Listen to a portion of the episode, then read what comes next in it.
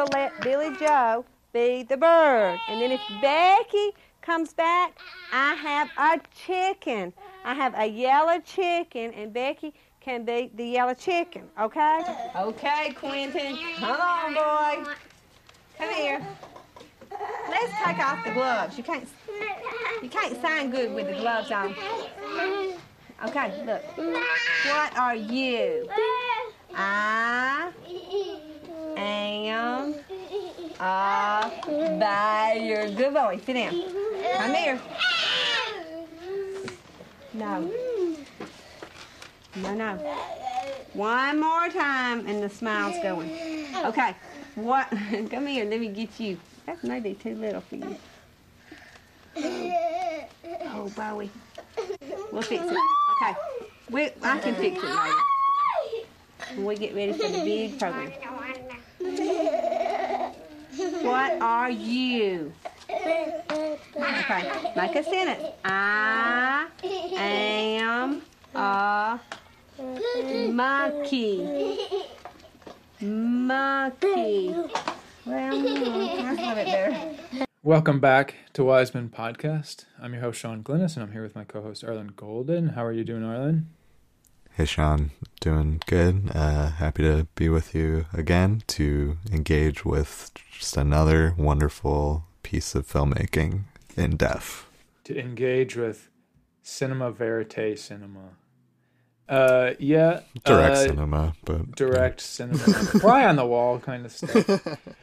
um, we have something uh, in the news about Wiseman that is not fly on the wall, and that is his film at Venice. Yes. A couple, um, which we've talked yeah, about. on lots happened. Yeah. lots happened, but a lot of reviews on that um, have have come out, and uh, a lot of the stuff. It's a, it's funny. I haven't.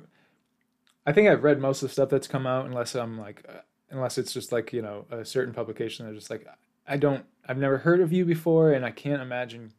Like I'll browse it. I can't imagine caring about what you're saying. But the stuff that I that I have uh, appreciated has interestingly come from older people, and Uh-huh. it's made me think about uh, in the abstract um, what this project is, and uh, regardless Well, of it's like, his first fiction film, as we first keep reading.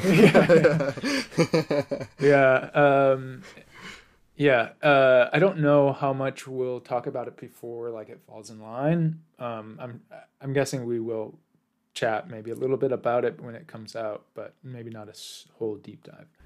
Uh i don't know. We'll have to discuss We'll this. see. but but uh it's made me think about like how touching it is as a project um for somebody who is was uh had just lost his wife of like 60 plus years yeah. and um making this film about a marriage that was sort of like famously tortured leo and sophia tolstoy from her perspective and that being the perspective of somebody who had to deal with you know this obsessive uh artist Yeah. and for for this film to perhaps be a part of like I don't want to speak for him, but if it's part of like his mourning process or just like how he's like how he's dealing with that, I think that that a- and like some of the the critiques I've read are are like that that it is a piece of auto fiction Mm-hmm. that I find that very uh very touching and but like it also is the reason why I the fact that it is coming from a man who was married for 60 years about a marriage uh is just kind of one of those things where it's just like I am excited to watch this.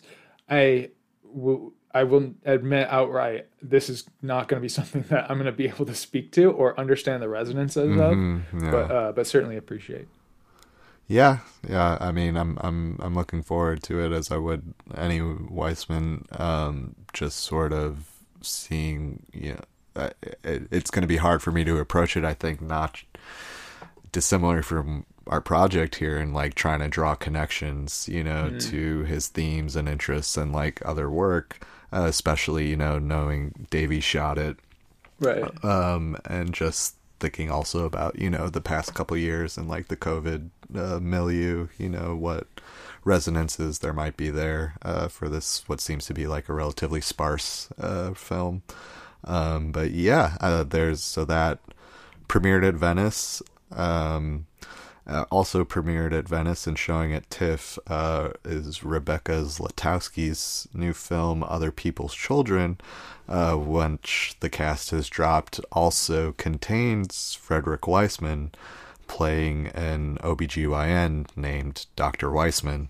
Uh, uh, that film seems to be getting good press, uh, but I've not seen anyone directly address uh, Wiseman in the film. If it's just a passing cameo or what. Yeah, Um, I'd, I'd love to ask him if he drew any inspiration from the uh, gyno in high school. I'm sure. Yeah, he's just uh, making lewd jokes and smoking ciggies. um, so there's that. But I think the biggest uh, news item since our last episode is uh, a casual drop in an interview he uh, was doing for a couple that he is has a, a new documentary project uh, forthcoming uh, that he's in, I guess, pre-production on that he plans to start shooting in, in a month or so. Um, which you know drove us into speculation mode. What could it be? Uh, where's it going to be? You know, how long is it going to be?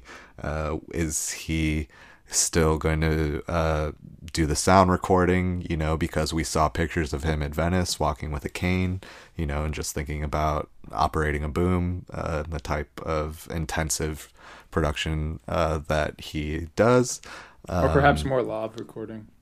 perhaps you know who's to say but i you know a, a reason for listeners to be excited certainly Yeah, yeah, and it's funny because I just revisited City Hall, and um, it made me think a lot about the project from in Jackson Heights through um, City Hall, and that sort of like how how these these four films really do meditate off of each other on certain things about like how cities are changing um, and how big business and big development really play a large part in that.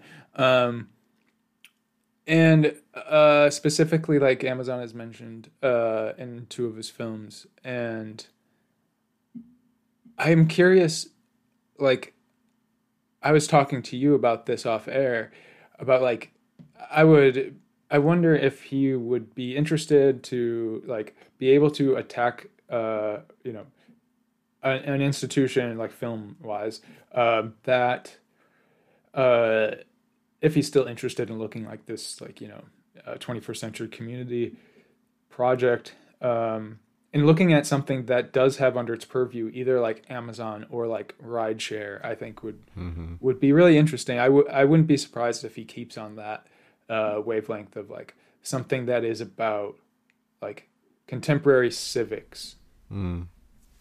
yeah i mean i i feel like some of those potential uh, areas of inquiry will probably be not so permissive in terms of giving Wiseman the Right, free right. free reign to explore. So like what sort of guy, though. definitely, definitely. And I mean, you know, I I think probably laws or regulations of, around those kind of things in like France are probably a bit looser than they would be here.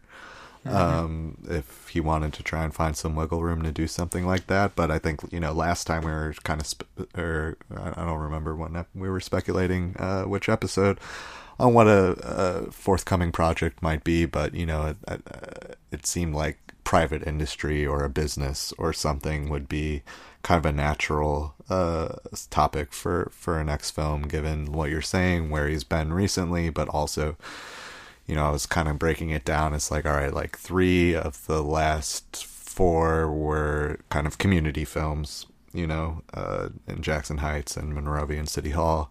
And then I think it was like three of the last six were like public institutions of uh, Ex Libris and at Berkeley National and yeah, National National Gallery.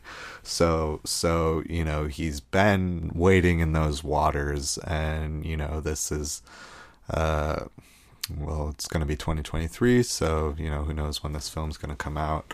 Uh, but you know, it, has been a, a, gap for him in terms of production for a documentary, and whether he's going to continue in this in these realms, or I, I think it's more likely that he's gonna. It it seems like City Hall was like such a tidy bow in mm-hmm. a way, in a lot of ways, you know that that it's it's ripe for him to sort of S- start the next chunk, you know, or uh, you know, uh, you have to imagine he's as he told us he's often thinking about his own mortality these days whether he even interested in uh, conceiving of like a, a, a, thematic series or if it will be something more self-contained and standalone. Um, but yeah just just fun to wax about and and uh, you know whatever he does or is going to do. funny yeah. would be funny if he was like you know a lot of my films like uh have like visual or like just outright like uh, stuff about death in them. Be funny if he was just like, I'm gonna do funeral home. Why not? Um, yeah. I would love it. Yeah. But uh, which you know we'll be talking about near death in a couple in a few episodes. But um, anyway, yeah, I, am excited obviously, and it's gonna be great uh, to to to see what comes out. Yeah. But, but today, today we talk about deaf, uh, the second part in the, in the Deaf and Blind series, uh, which we uh, you know introduced last episode. Um, so we are uh, like five hours into this nine-hour film, um, as as he's right. called it, um, and uh, I liked, I really liked uh, Mamber's uh, journal entry, his diary entry. Um, he he opens it with just like this general appreciation of the project which yeah. Which I like because it, it can kind of get lost, like how much how great of an undertaking this is. Um, and he praises Wiseman for using that genius money on um, right. this like incredibly non-commercial project yeah. and just for like the expansion of his of his canvas and like not letting himself get hemmed in by traditional film lengths um, is just uh, something to be lauded for sure yeah um, you know, I think well, we have a great guest, Brittany Gravely. Thank you. The uh, yes, publicist and designer at the Harvard yes. Film Archive. Um, but um, you know, right off the bat, it's just you know thinking about the film both as it exists unto itself and as a the second installment of this series is just like very interesting and like something I couldn't help but kind of speculate about myself is the way you know both how is this film in conversation with blind and and what would be the experience of watching this film first without having seen blind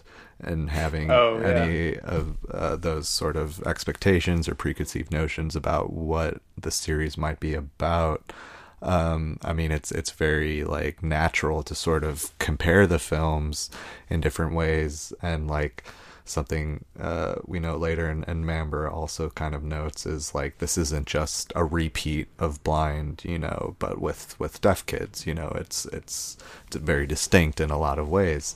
Um, but like, yeah, what if you were just like watching, you know, you turned on PBS and you missed Blind, you didn't know Blind existed, yeah, and you just watched Deaf. Very possible. Uh, totally. I mean, uh, though you know, thinking about like all the the writings we got into in the blind episode compared to the writings we're gonna talk about today, it's like relatively scant, you know, and I think there for me at least it's unfortunate that that blind really seems to overshadow deaf uh, yeah. in sort of the larger critical discourse.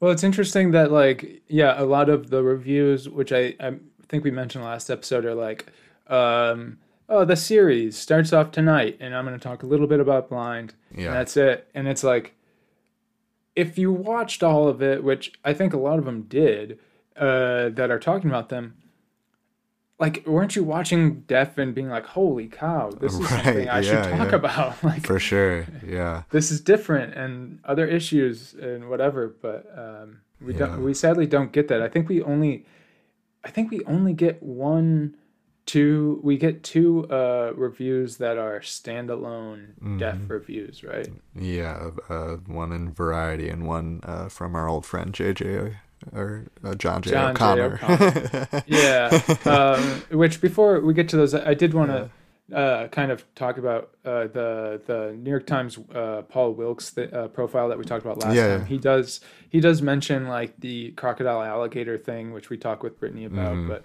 is really just a funny uh funny scene and interesting but um and he also mentions so you know he does a lo- has a little bit more of due diligence and talks about this central like peter and mom scenario which we talk a lot about with brittany um and talks about how you can feel the pain and frustration in this scene. Um and i don't I, I don't think we mentioned the grand street thing last time but this like new york city like lit mag from 1989 had this article um in it and it's it's just pretty bad. Uh but uh there is a moment where they they mention like the importance of this uh the counselor dr meacham uh asking asking what the, the the sign is for adjustment or adjusting. And i don't really catch what their reasoning is for for calling that out um other than like saying things are uh signing is a complex thing. But but it did make me think um at, at least about the extent of like what someone knows who is you know a counselor in this instance and a doctor like the com- the complexity of it is that you, there are still going to be words that that slip through um, and that you just don't yeah. don't know Yeah, well, I mean, it's a it's a wide vocabulary, and you know, as as like the next films will sort of address, you know, education is like a lifelong process, right? Um, but you know, so on the topic of Dr. Meacham, you know, in in Blind, in the last episode, we are kind of going back and forth a lot about like in the writing just kind of everyone's sort of like ebullient like reverence for the institution kind of uncritical great work um and it's interesting in this film i i've had that impression a little more and i think it's largely due to dr meacham's presence um because there is there seems to be a lot more of uh, an interest or or a recognition of the necessity of like emotional learning and like engaging with the students uh, in their experiences and just like addressing their experience in a way that to me felt lacking and blind i think. And and also the way that the wiseman in his uh, composition of his actuality material like is presenting that to us. And i mean that stuff might have existed uh, at, at the school for the blind and and he chose to leave it for deaf we don't that's a definitely a possibility. But like like the um i think the way that he, in this film he more directly engages with kind of the ambiguities of it all and and the the sort of gray areas um have have this effect i think of you know transparency and honesty being like virtuous things uh, that that we seek in our public institutions that sort of lend this film and this school a bit more of that air uh, than than I personally felt in Blind. Interesting. Um, I know uh, Brittany says something uh, towards the end of the episode about um, the lack of like open-ended questions and getting to know students, and and I think that there's that trade-off, like where I, I do think Di- Dr. Meacham is um, is doing good work, but I don't necessarily think that that she's surrounded by like-minded admin, and um, likewise in blind you know i mentioned on the last episode about like how nice it is to see some of these like learning opportunities that are really instructed by the student that the student gets to to guide um, and you don't see that here you know so I, I, I think there are trade-offs but i mean i also I don't know if it's worth distinguishing between places within the institution when it's all just kind of like adding up. To, yeah. to one thing. Well, I mean, it's hard. You know, we have different principles for these two schools, True, right? true. You know, so there there seems to be, you know, there's this larger umbrella of the Alabama Institute for the Deaf and Blind, and then there's also these schools. You know, there there we get the kind of signature Wiseman like sign out front, you know, Mm-hmm. early on in the film to to situate us. Um, but like the, you know, maybe dipping into the Peter scene again a little bit. We'll go in depth later, but like the thinking about that scene in relation to the Dallas scenes in Blind as these kind of moments of like administrative discipline, you know, or talking about how they're going to correct behavior or deal with like a troublesome student.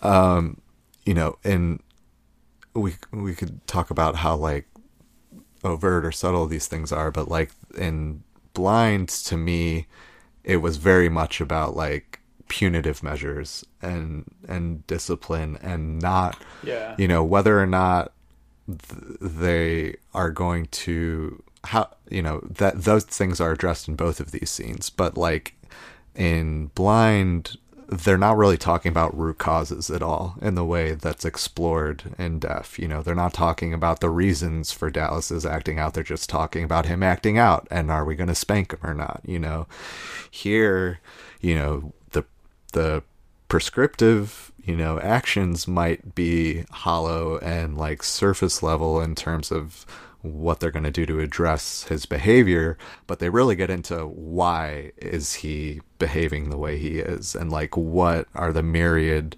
troubles that he is experiencing that are causing him to act out uh yeah. and That might, that might also that that's that's true. That might also be reflective of the age difference between like a Dallas and a and a Peter. I think Dallas was I don't know, this is younger yeah for sure and Peter's fourteen, and so there is more like emotional IQ that you can talk with Peter about. But but yeah, um, it's worth thinking about. Yeah, yeah. I mean, um, you know, for I, I wrote down a little list. I mean, mom doesn't write enough. Mom's letter arrives late. Mom doesn't let him go to school with Bubba Bishop. Uh, he wants contact with his real dad. He isn't being given enough money to go to the roller rink, and he's feeling depressed and suicidal. You know, it's like you know Yeah, uh, all yeah. all these kind of uh, insights into his interior world um, that sure. uh, is is pretty unique and and like um, is just you know like like you were just saying about what we talk about later in terms of getting to know students. You know, this is pretty much as deep as as we're going. Yeah, and in blind, yeah, with Dallas it is, and they're they're just like talking about how he's doing attention seeking behavior and it needs to stop. Yeah. Um, but yeah. Um, so the variety in review is uh, David uh, Stratton, and it's very brief and Yeah. quite bad. Uh, and he brings up Children of a Lesser God, which is interesting. And uh, he says that the, the film is long, and it, and that length is going to be a barrier for viewers. And but but since Wiseman edited the film himself, presumably he wants it. Um, and, and he ends saying that he that Wiseman could attract a, a wider audience if he was a more rigorous editor. Right, which is yeah Something we hear- A lot in his uh, uh, tw- 2010s work Mm-hmm. when when a lot more people are reviewing and that like says general, he needs a better editor. Or yeah that know? like general conception of of um, you know length equals no editor kind of thing. Right. Yeah. Yeah. And and and um, Stratton specifically says more rigorous editing. you Yeah, know. Like it's like obviously not having a conception of all the footage that they accumulated and that the film is is culled from. Right. It's like like the most rigorous editing you can do. Like you have to think about like watching that that Peter mother and Peter scene, and it's just like what what is somebody like that thinking about? Be like, oh yeah, I get it. uh, move on. Like you know, this is too long. Right, I get yeah. that they're not like the it- when it's really about more of like as we talked about last episode, that experiential uh, television and really Mhm. being able to like put yourself in this place and uh, think about how why these people are feeling this way and um, and, and kind of like we were talking about with Jeff about uh, Where's Waldo of like being able to like in the length of something like that scene, that forty five minute scene, being able to think your your way around it Mm-hmm. at your own through it. Yeah. yeah will and and yeah that's important. Yeah. Um the the other thing he said too is like the he's sort of creating this straw man of like a typical viewer that is clearly just like him, Yeah. you know, Mhm. where Right, it's right. like you know viewers tend to be impatient or like you know okay we we get what your experience was watching this you know like Yeah.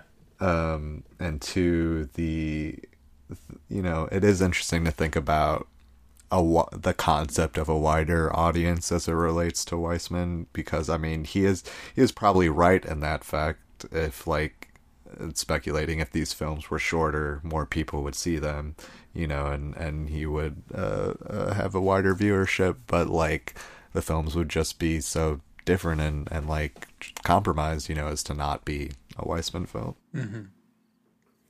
Um, the John J. O'Connor New York Times piece. Um, it opens uh, by talking about uh, Fred's uh, testimony before the Senate Communications Committee about the Public Tele- Telecommunications Act of 1988, which I think we'll get into in a 2nd But um, but he opens with that as as evidence of of just to say like how dedicated Wiseman is to his work and the system within which he he works. Um, but basically saying that he's like stubbornly devoted to making films the way he wants to. Um, and John J. O'Connor talks about how challenging the films are, uh, but says that they're almost always memorable. Right. And he does, but he he does say some some stretches of, of the films are incomprehensible, mainly pointing to like the scenes of the children communicating right um, and some scenes in the films to come. But uh, he said that uh, he gets the feeling Wiseman is trying to saddle us with guilt, as if to yeah say, that was if weird you can't take it, it's your fault. yeah yeah I, I wasn't really uh, that wasn't really resonating with me Projecting yeah much. maybe a little bit yeah But ultimately, he thinks it's an important work of art. I think. well he is, says it should be in a time capsule uh, That's right, yeah that's the, uh, that the film or the institute rather uh, which is an interesting distinction, right? The the films and the actual real life institute. Mm-hmm. But he says the Alabama Institute catches us at our most caring and compassionate moments. Yeah, yeah, and uh, he also says um, that the mother and son scene, Peter scene, uh, what does he say? Oh, it it like captures something universal. It could take place at any school. Yeah, know, which like, actually Robert yeah. Coles has a similar quote. I have it somewhere about like uh, he says uh, Wiseman dwells on this scene not to show a special psychopathology, but to remind us of universals that transcend difficulties such as deafness, the failures of trust and love that mark the lives of so many of us. And I don't necessarily think well. Well, I think that that can be uh, said about some parts of these this series. Um, I think it's important like the deafness is very specific to that scene Yeah. and um it, it, like it's not about just any relationship between a mother and son but the the, the communication problems are like just and, and also the child being sort of uh you know uh, disowned by Right. people um, because of that deafness is not just like a universal thing but For sure, yeah. I mean, they're, like you're saying, there are very specific ways that deafness operates and like informs these myriad issues. But you know, you think, I guess, about the idea of like a kid who's acting out in school who has like a troubled home life and like you know is just feeling like depressed and isolated, like you know, an American fourteen year old.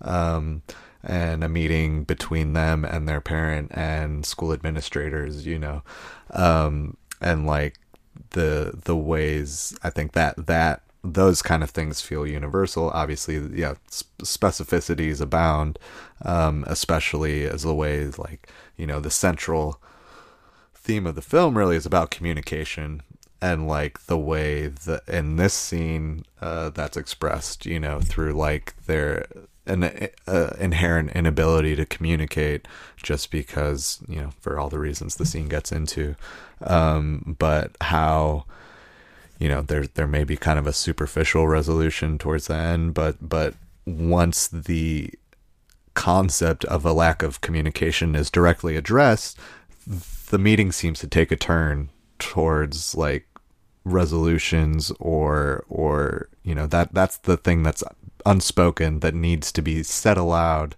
um, before it can be you know addressed um, and and will be the catalyst hopefully you know the most optimistic reading for like a true uh, um, re- resolution to all these problems that Peter's experiencing. Yeah, for sure. Um, it is interesting when he's talking about this time capsule, how it could be a time capsule, because um, he's talking about like the way that uh, you know it reproduces or reflects society, and talks about like racial harmony, something that Yeah. not isn't really, uh, but uh, but could be. Um, and I was thinking about it. It made me think about it in the same way that uh, we thought about a scene as like sort of this closed uh, community that that um, uh, yeah, I don't know, in a different way than than Barry Keith Grant uh, groups them together. But But I Um, think too, it's it's interesting to think about. Yeah, I definitely noted that. But like the difference again with blind, right? In this sort of like uh, integrated uh, idea of like, you know, I think when we see some of the sort of just like hanging out in the schoolyard scenes, there seems to be a bit more segregation. You know, um, because there's there is that visual signifier of race, uh, Right, in the way that that blind kids don't have um or like you know the basketball team seems to be exclusively black um did you want to talk about this uh, Public Telecommunications Act of 1988 in the Senate hearing? yeah so we uh on the heels of reading john j o'connor's uh, mention of that we we did find the transcript of wiseman's testimony which was you know kind of gold for us very exciting to just kind of. It's very easy to find if you Yeah. want. Uh, it's not hard. yeah I, I think i googled like frederick wiseman senate committee something like that um but you know it, it's you know we've talked about throughout these 80s episodes about like wiseman's public haranguing of corporation for public broadcasting and pbs and just sort of this idea of how he is in opposition to mainstream television and like uh so to to sort of see it all come to a head and hear him like directly express all these different Yeah. uh issues that he perceives to exist uh to people who have some kind of ability to do something about it was just like very uh in- satisfying and like uh, instructive for us i think Yeah, he, he appeared right before Marlon Riggs, right? yeah marlon And, riggs was uh, after He's very, uh, Wiseman was very prepared, I would say, and articulate. yeah Um, he, he basically is saying that the uh, CPB uh, Corporation of, for Public Broad- Broadcasting is set up to produce only mediocre pro- programming, and he goes on to list like these various ways that the organization's structure uh, and process uh, supports that claim. And he talks about things like how the panel, um, the judging panel, has no experience in production, um, and their process is insufficient for for considering artistic merit. Um, they don't allow democratic decisions between themselves and, and applying filmmakers. Um, and he says that the, the purpose seems not to explore great programming, but to uphold the bureaucracy of public television. yeah I thought that was funny. And and then he goes on to like ask for a detailed audit of the organization's right. fund. And and then also like suggest that they look at Channel Four in, in the UK as like this alternate model. Right, right. Because I think the the chief executive there was somebody who was a producer and, and filmmaker and had knowledge. of those things. But like yeah he he goes hard against Mm-hmm, the whole panel process. He's like they're not professional. They lack responsibility. There's no accountability. They don't employ informed decision making and they make weak programming decisions you know? Like Yeah. like the, these are the people who have been the primary like showcasers of his work his entire career right? And this is what he's expressing about him. And i mean obviously it, it seems to have the the makeup and the panel process seems to have changed during the Reagan administration uh, when these hearings are taking place. Um, but yeah, It, it seems to be much more of like, you know, probably some nepotism at play in terms of like just like political affiliations being put on this board as like a, a resume booster you know? He says these people are like doing on the job training and like there's only the panel review process there's only like 12 minutes Right. to consider each work including screening time. Yeah. and oftentimes they'll have no uh, uh, knowledge of like the history of a work or other work of that filmmaker obviously referring to himself um you know but it, it and it's interesting too that marlon riggs follows uh being sort of at the opposite end of wiseman in terms of he had only had his first feature ethnic notions uh, premiered the previous year on uh, PBS. Um, so it's kind of like a new up and coming Right. nonfiction filmmaker. Uh, but both of them sort of ex- explaining these like myriad issues that they're encountering. It's funny because from the outside, it, it, you would think like, oh man, like Wiseman and PBS, it's just like you know peanut butter and chocolate, like Right. just kind of like goes.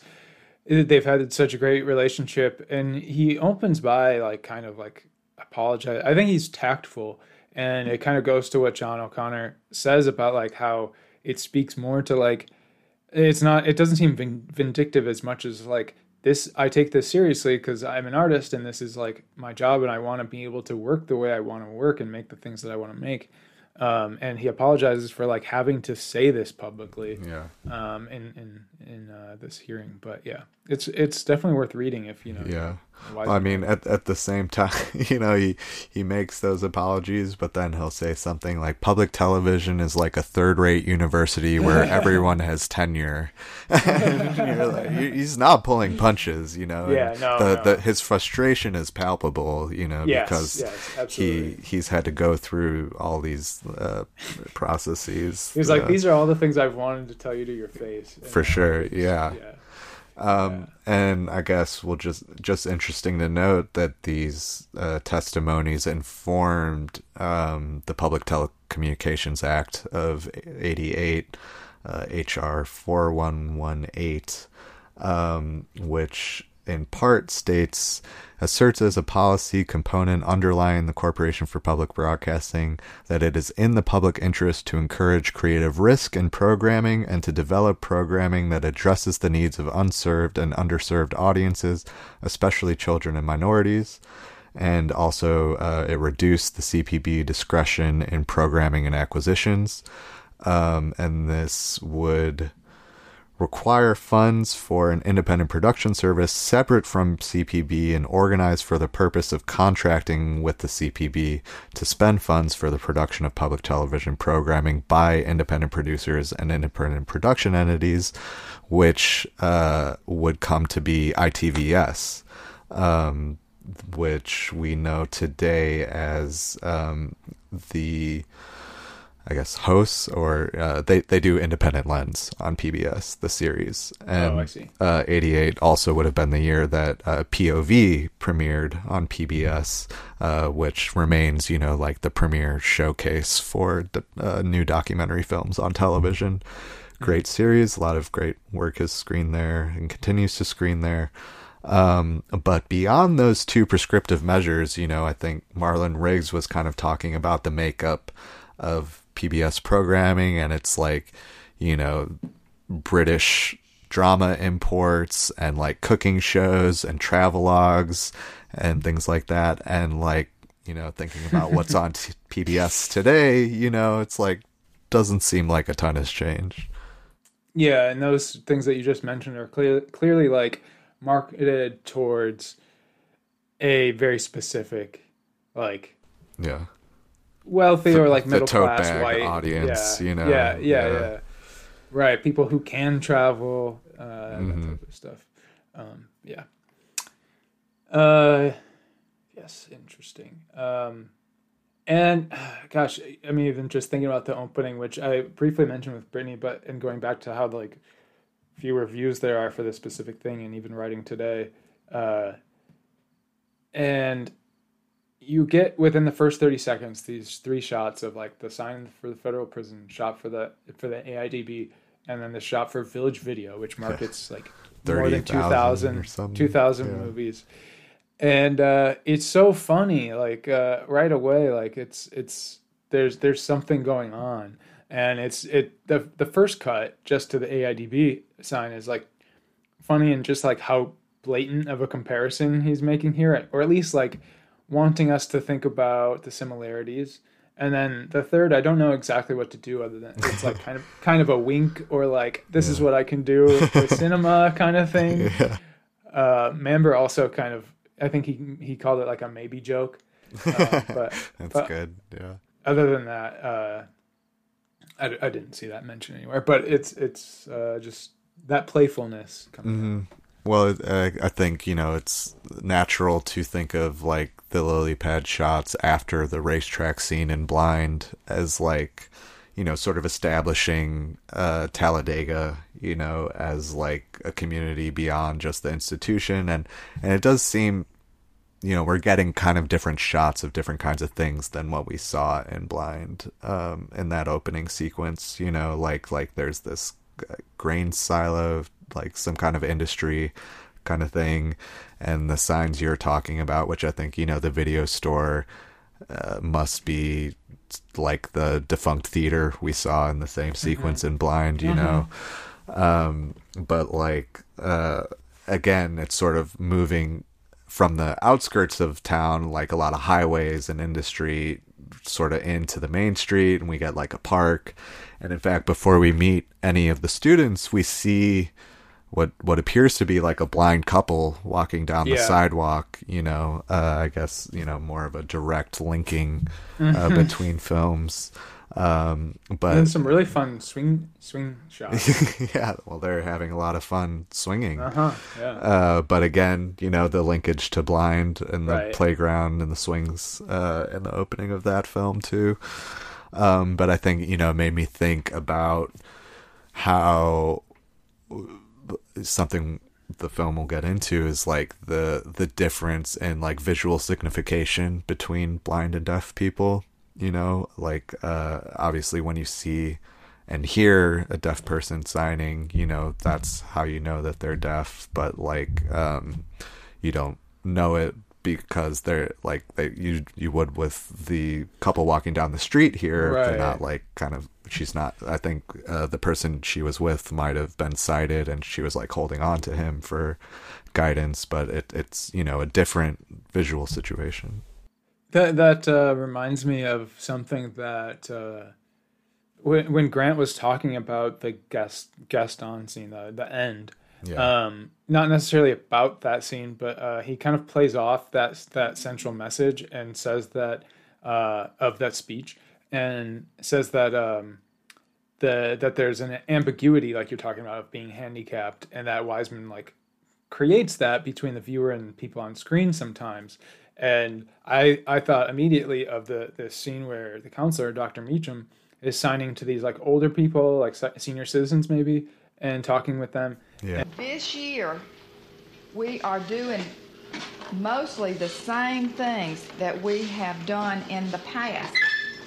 But now we are trying to make sure that all people here know different ways of giving and sharing information to our counseling staff. I am using a kind of case management and am giving some different people responsibility in following different students and making sure that information is gathered and given about each of these students. and uh, there's this man behind her that is just watching her, and, like clearly another like admin or whatever, and but he doesn't speak, and um, and then a couple scenes later he reappears and he's he's having this this meeting about a child, I believe, and, And he's, he's deaf, deaf and, and he's he's signing. When the into trouble, she called me to her office the time I told and there he was. She and I talked for over what I was trying to find out many, many, many things about his background. We came to the point that his mother had a lot to do with the problem. And it created a moment for me to reflect about how we consider people when we see them and the sort of conclusions you make about them Yeah. um, because like seeing him before like he he doesn't have any like visual signifiers like you're talking about of being handicapped um, and then is and uh, i don't know it's just a reflective moment For sure. Yeah, yeah. I mean, I think uh, I guess jumping around a little, but touching on uh, Grant and the closing scene with Dr. Gaston. Um, you know, we'll we'll talk with Brittany about this continued thing of like American exceptionalism and this idea of like individual greatness. Um, but the way that that conflicts with the interdependence inherent uh, Oh, yeah, throughout yeah. these two films. You know, this idea that like you are great and you can be great. This is America. You could do whatever you want to do. Yet, uh, you know, the as right off the bat from this brief shot of two people walking down the street, you know, one blind person is very dependent on this other person, and throughout this film, you know, there is the constant struggle to achieve independence, you know, uh, uh, through the help of all the faculty of the school and and the other students but like you know the to be independent um as a deaf or blind person you know also risks isolation in ways that is not Yeah, it, true. not present in like the popular conception of like American individualism, right? Because like uh, you're you're lacking these certain sensory inputs, um, so it can be a very isolating experience to be independent. And like, what are the values in collaboration and interdependence that are not being considered uh, by like American society at large, but are being dis- demonstrated in these films. And I think that's something Wiseman's really highlighting and like asking us to consider. Yeah, I really liked that. I thought that was a smart observation by Grant Yeah. um, to point out that interdependence. And of course, it makes you think about the dance scene in, in Blind as like Yeah. we talked about as this like ultimate moment of community. But yeah. Um, speaking of which, uh, one thing we, we didn't talk about was the football coach and like the pregame speech and like That's not what you expect from a football No. coach. Yeah. Y'all pay attention. Practice all week, hard, hard, hard. Now, I'm going to say four things. First, remember where you got your skills. The Lord gave it to you. Second, have a good time. Third, do your best. Fourth, all of us here love each other. And remember that, okay? Let's go out there and play football this afternoon. Play hard, tackle hard, but enjoy yourself. Make good plays, run strong, support each other, okay? We got to get ready. You ain't got about four or five minutes to get on the field. You need to hurry. You're in the first group. You ready for me to change? Yeah. Go. Yeah, you're so accustomed to this one thing, and then all of a sudden you get this football coach with these deaf students, and um, it's just about like how we we need to communicate, and you need to like, and we love each other, and we just like that's more important. And Yeah, than, like, have have else. fun, you know. Yeah, you're, you're yeah. given your talent by God. um, Yeah. and and yeah, we we love each other. You know, definitely stands out in this, you know, idea of what you know popularly we consider to be like this Friday Night Lights kind of culture, right? Of like intense, right, which can be you know, which can be like you know brotherly or whatever, but it has Yeah. this more like fraternal feeling of of like this like hardened and the way that that this football coach is talking about it is so distinct. For It's, sure. like soft. Yeah. Yeah, yeah, exactly. And you know, then we we see them playing too and it looks like any other football game, you know, they have cheerleaders on the sideline. I notice it's all to like this big bass drum that they're doing, I guess because maybe you could like feel the Mm-hmm. Vibrations, vibrations. yeah. Yeah, exactly. Um but uh and in the stands I think there were uh, an assortment of uh, throughout the institute, not just for the School of the Deaf. It seemed like there were there were other students watching the game as well. Um, but like like again, playing with this idea of like what's universal, what's specific, you know, and and the overlapping between those. True. Yeah. Um, and uh, yeah, we we talk enough about the the mother and Peter scene, but I was gonna put in a little plug for Mamber's Diarrhea because he goes in depth about sort of like um, if you haven't read that and you like that scene, um, I think it's worth reading because he just kind of like goes through all of the details in a way to talk about uh, the slow uh, accruing of um, revelations and, and Mm-hmm. yeah, that- he that he really like picks it apart and and like Yeah. names kind of in a very methodical way all everything that's operating in in a Mm-hmm. very satisfying way.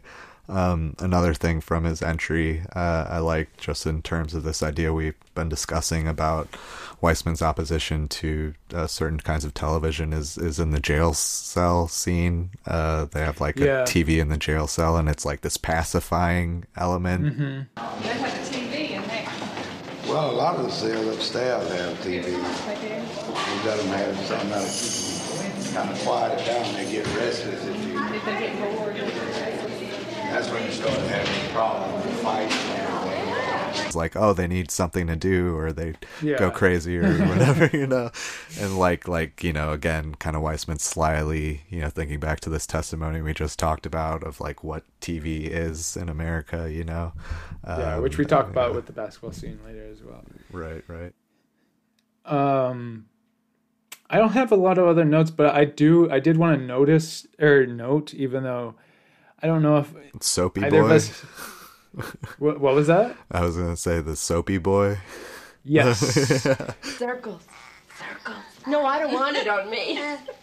No, I don't want it on me. Oh, no. Make circles. Where's your nose? Nose. Nose. Nose. Nose.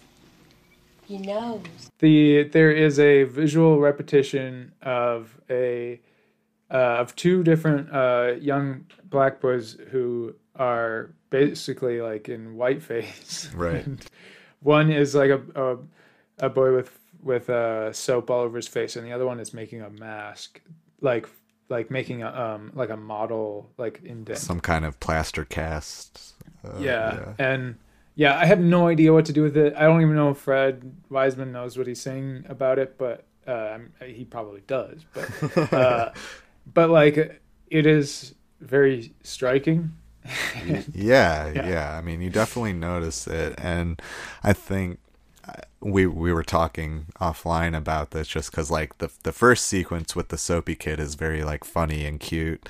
Uh, he's just like having a lot of fun being covered in soap, and uh, the second sequence is less remarkable, but it recalls this first one in a way that seems very like Yeah. plain and obvious. So there must be some kind of connection there. And I think what what I was getting, I think, was this is because they're both black students, uh, and engage just kind of communicating this idea of like time and like how long students are spending their lives in this institution you know because the the, the second kid in the art class is so much older than the first kid um but like you know you can conceive of the same student doing both activities you know across their educational lifespans Right. um so just just driving point the point home you know as as happens in other scenes you know particularly with peter just like how much of their lives is within the institution Yeah,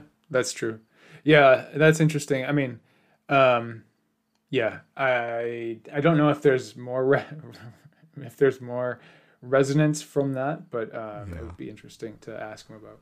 Not that he would give you a straight answer. but, Um, something else I just want to call out. I don't know if I have anything interesting to say about it, but the an uh, uh, early uh, educational sequence with like real little kids, we get another student named Jason, and Yeah, the, yeah. the teacher's trying to get him to sign. What did Jason do?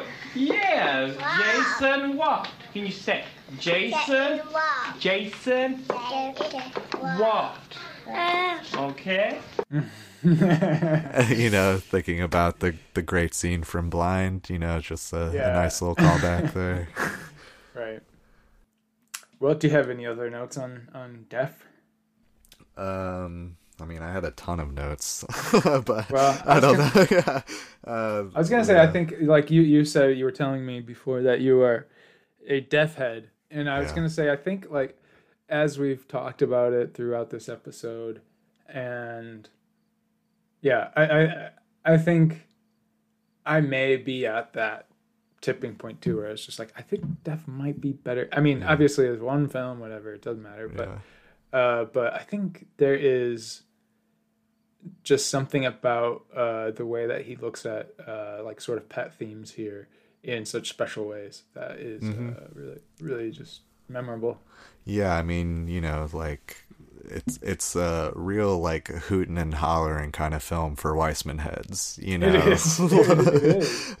like like just like yeah, budget scene, yeah, forty five minute conversation in a closed room, yeah, like you know, Yeah. like it's it's it, it de- brings you the goods and it it delivers on them all, and like you know the the pleasures of blind are like very apparent and clear and I will not dispute those but like i think blind is a film and maybe this is why it, it's first in the series um and like we were saying you know it, it it can draw in i think the average viewer in a way that maybe deaf doesn't invite as much you know if you're not as attuned.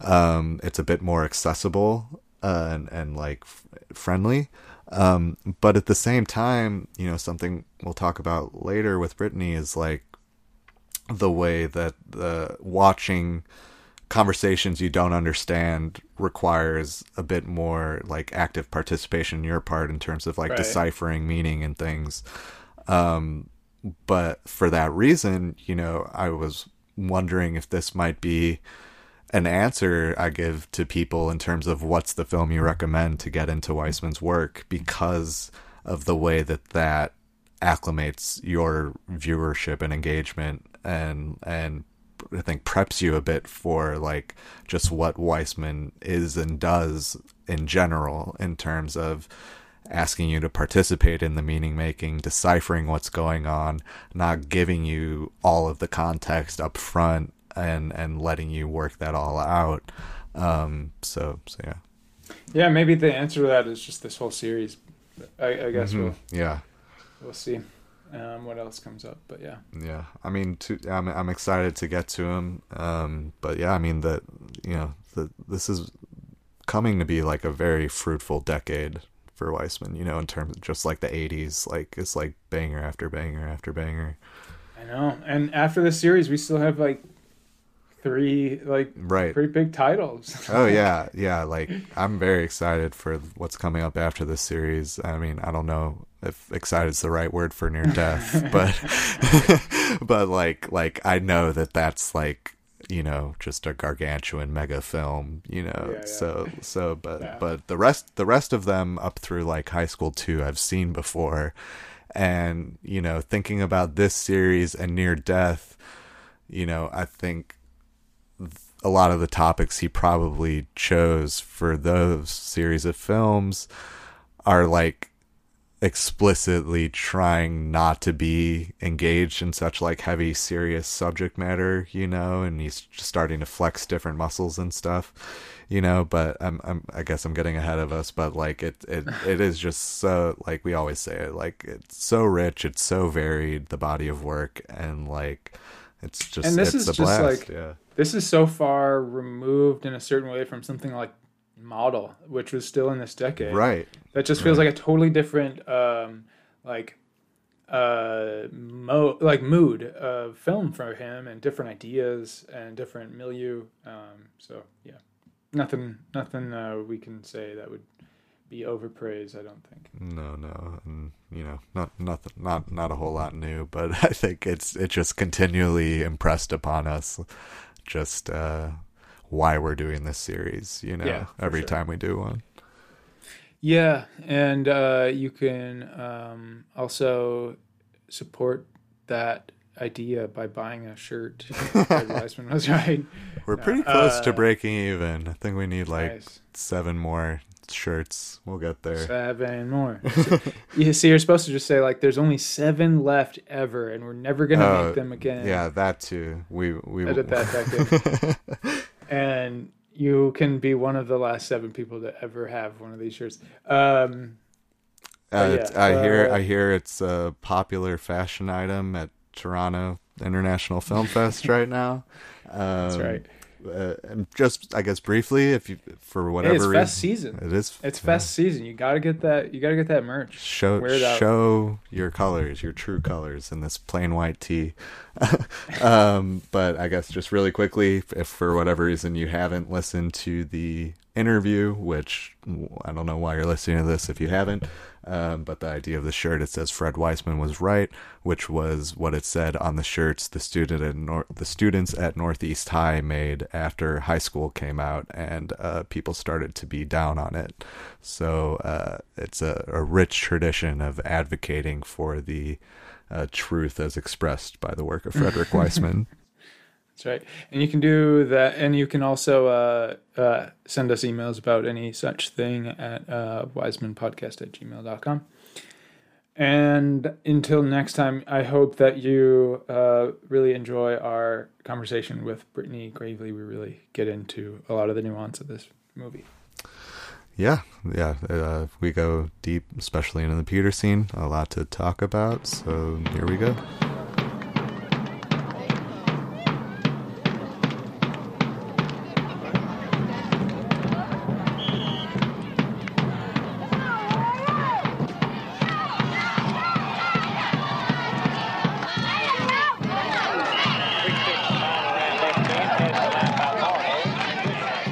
Back to Wiseman Podcast. We're here with our guest, Brittany Gravely. She is the publicist and designer at the Harvard Film Archive. And Brittany is also a curator and, and experimental filmmaker. Um, thank you for being with us, Brittany. Thank you for having me. Yeah, so um, I guess just uh, can you can you talk a little bit uh, about your position at Harvard Film Archive and and um, like how long you've been there? Yeah. Um, yeah. So, so my uh, official title, as you said, is publicist and uh, designer, but I do, uh, you know, I do a lot of writing, um, film notes. We have all pretty much, usually all original writing for every um, series. Uh, I've been working here since late 2010, and um, yeah, we have, you know, we're an arc a film archive with thousands of, you know, films and film ephemera, and uh, and then we're also a, mo- a movie theater that's open to the public. You know, generally art house cinema. I was actually looking up how many times Fred Wiseman. Well, so Fred Wiseman has come twice since since I've been there. Um, Hmm. But uh, he, I'm sure, was there other times like before Mm-hmm. my time. But um uh yeah, so we have screenings like from Friday through Monday and um it's in a historically significant building on the Harvard campus design. it's Le Corbusier's only Hmm. North American uh design building. So it's cool. It's very brutalist in the middle of, you know, Harvard um Mhm. traditional classical buildings and stuff. So Cool. Yeah, I appreciate the the um the original writing that the archive does have. Like, uh, I know, like I've been acquaintances with like um Carson Lund and, and Jake Mulligan Oh, before, and it was yeah. always reading their work. And um, but like especially for like this project where something like Deaf, which like we we wanted to invite you on because we really liked uh, what you wrote uh for it. um, on the site, but like where there's stuff just like so little written about something, yeah. and then you and then you are, are able to find something that even if it isn't like extensive, like it's original. It's not just like the zip, Zippera like you know stuff just like pasted of- on. yeah, or like yeah, list of things seen. like, like yeah. a lot of yeah. Oh yeah, thank you. Um, no, it makes my job very exciting. I mean, it's like because I feel like I, you know, I'm always learning, and it, you know, forces me in a good way to um, watch things I might not normally watch, and and you know, consider. And in that case, I was watching all of those wise Wisemans before we showed them, and um, so I get really into. I can get if I'm assigned a filmmaker like that, I'll get really in.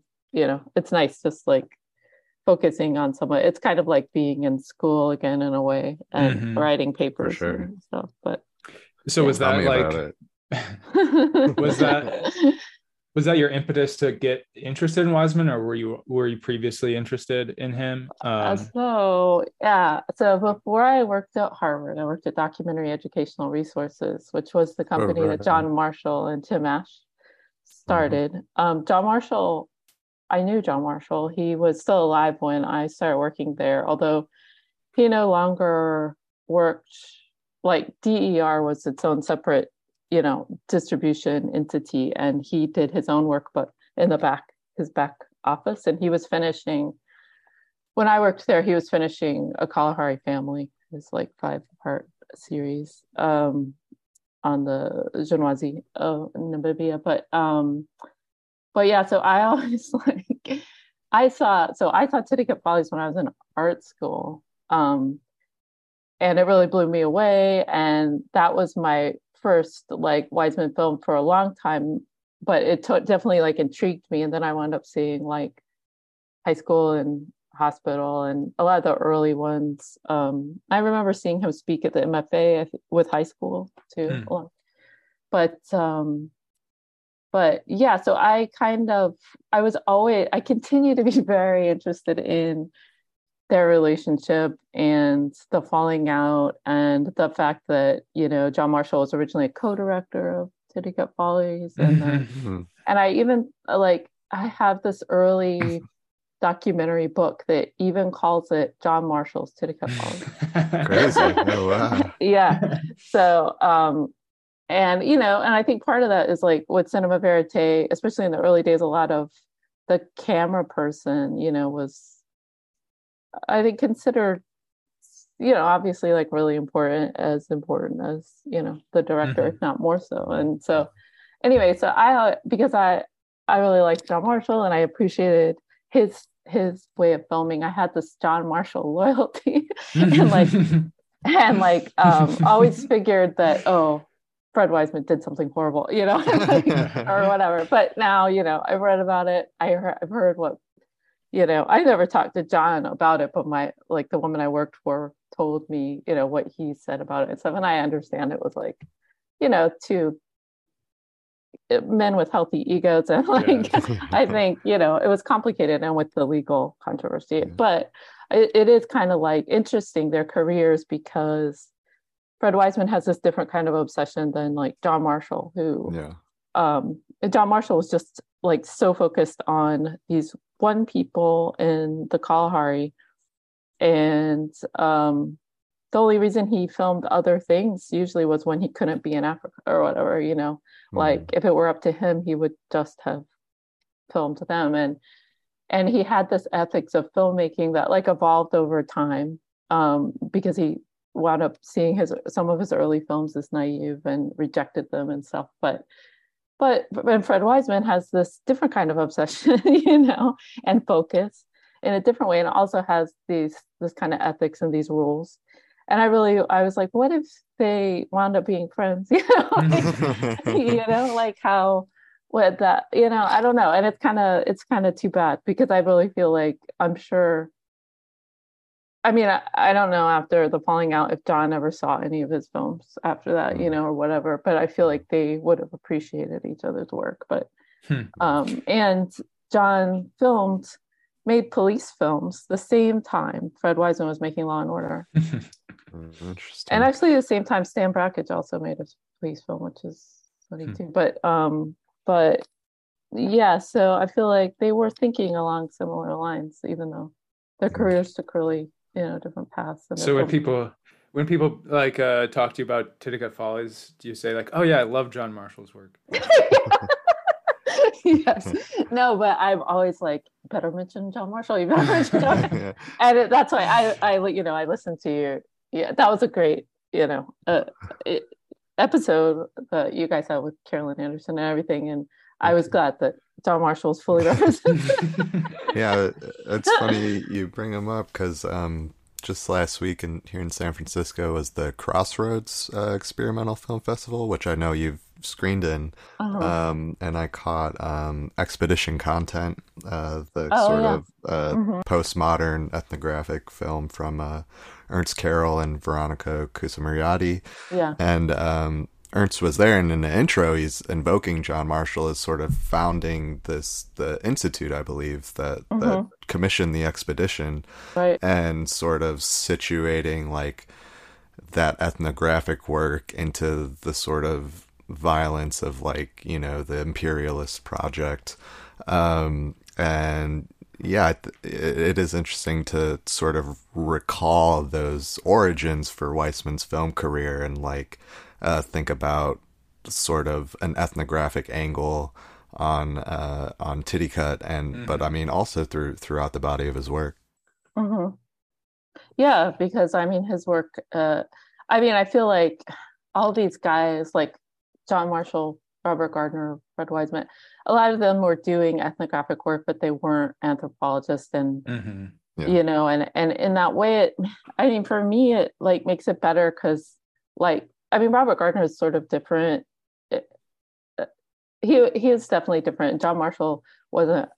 I don't think I was a fan of most of Robert Gardner's films because they were too arty or whatever. Hmm. But um, and not and but that's the that's another thing I feel like this openness that um I feel like they have because they're filmmakers and not anthropologists. Although like John kind of you know, although they lay out these like rules or whatever, both Fred Mhm. Wiseman and John Marshall, you know, and and ways of observation and um both like you know john had different things. He felt like people should have everyone should their names should be known and their humanity should be you know clear. But he was dealing with the other in this and fred wiseman is kind of we're kind of looking at ourselves but the parts of our you know this country we don't see not everybody sees i don't know but yeah Yeah, when when I interviewed him the first time, I, I kind of asked him about this ethnographic anthropological question because you know there's certainly that element to his work,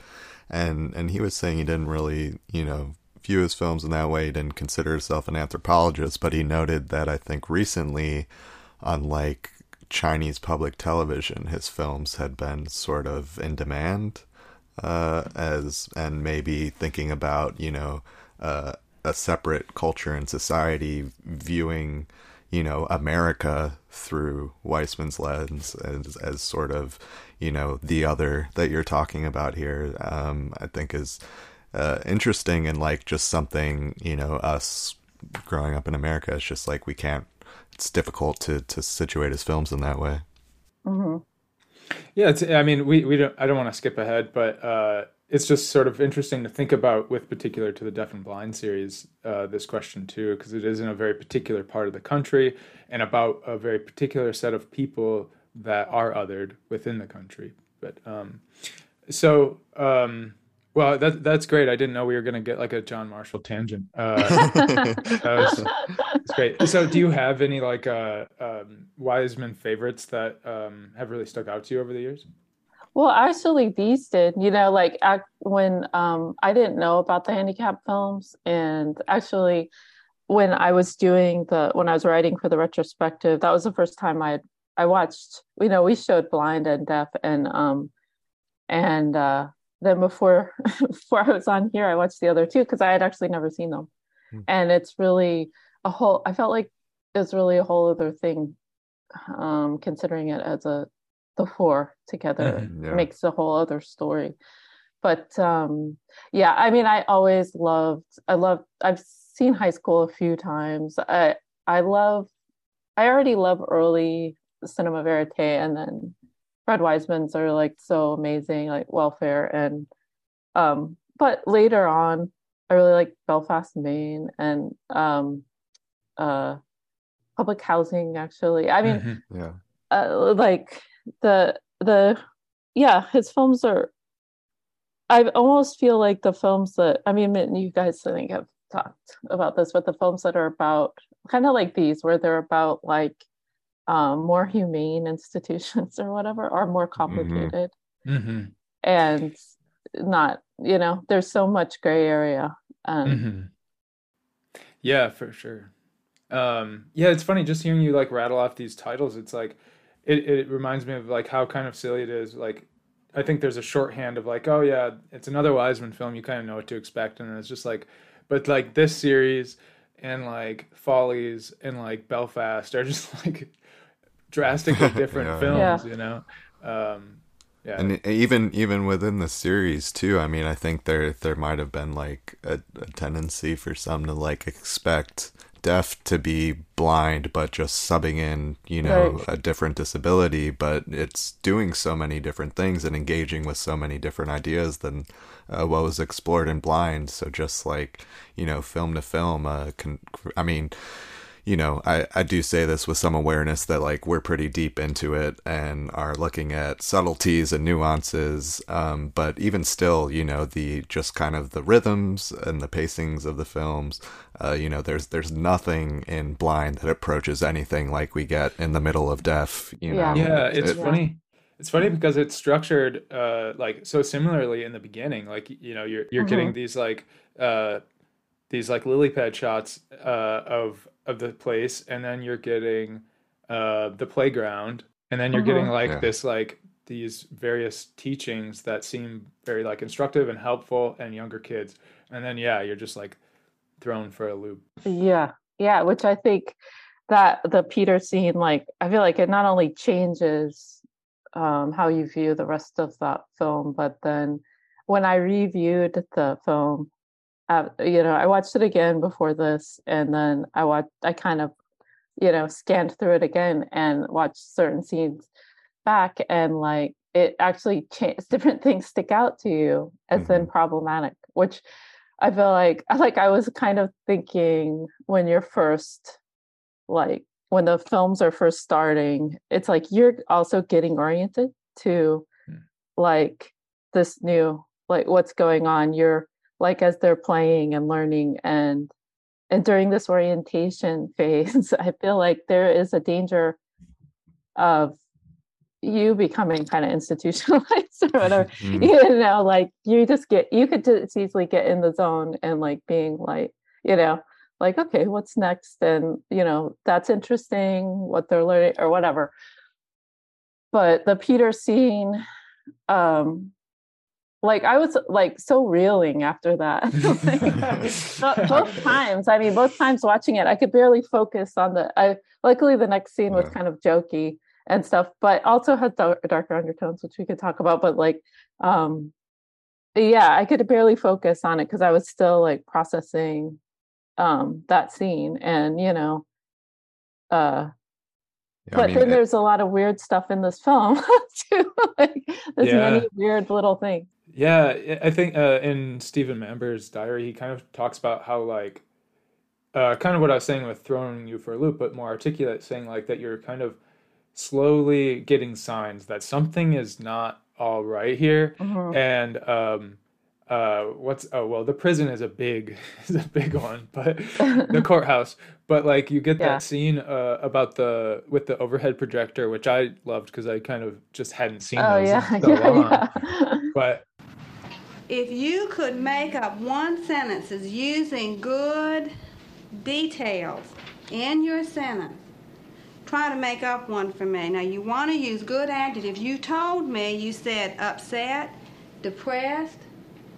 What about lonely? He looks a little bit lonely right now. his expression is not happy. And if you realize it is Christmas time, you can see the Christmas tree in the window. Okay, if he looks lonely, perhaps, or perhaps he didn't get what he wanted. uh, she's talking about this piece of art that you don't really get to see very close, but of a boy on like Christmas time outside, and he's like Yeah. depressed, and they're talking about it. And then like ten minutes later, if even you get to the mother and son scene, the Peter scene. Yeah, well, and actually, a girl in that English class, when she's asking them like how, how they're interpreting it or whatever, she says, Boy, that get away from home. Mm-hmm. and you know, and I didn't um even register that until I watched that scene again, and then I was like, oh, and that's right before you know the Mhm. Peter scene and the abandonment issue. But the okay, so the courthouse jail thing, I watched that over and over because Yeah. there's like so much in it. It's crazy. Like, and mm-hmm. also, so just at the beginning, there with the judge, that whole scene is so Oh my weird and confusing, yeah. nervous laughter, and You should have seen her. You should have seen her upstairs sitting in your chair. Oh, is that right? You want my robe? She used your gavel. Let, it, let We get a a picture, picture. y'all. Oh, that'll be fine. Bill, we had an election yesterday, and we elected the judge and the sheriff, and you know different. So Yeah. every one of them got. We had one. There's the defendants. Put him in jail quick. He's Oh, never. He's getting ready to get him Hey, again. you, you have to go straight to jail. we got not sure The we judge said you would have to. You have to go You straight have to to jail, go see? straight to jail now. Come on. Mm-hmm. that little girl uh, seems like she doesn't even know what the hell's going on, like why she's there. She's never smiling or anything. Like everybody else is like laughing, and the judge isn't really making any attempts to actually communicate with them. For or- sure. Yeah, like know? like the the teacher or whoever's sort of their their chaperone is like trying to show him how to sign thank you and he like Yeah.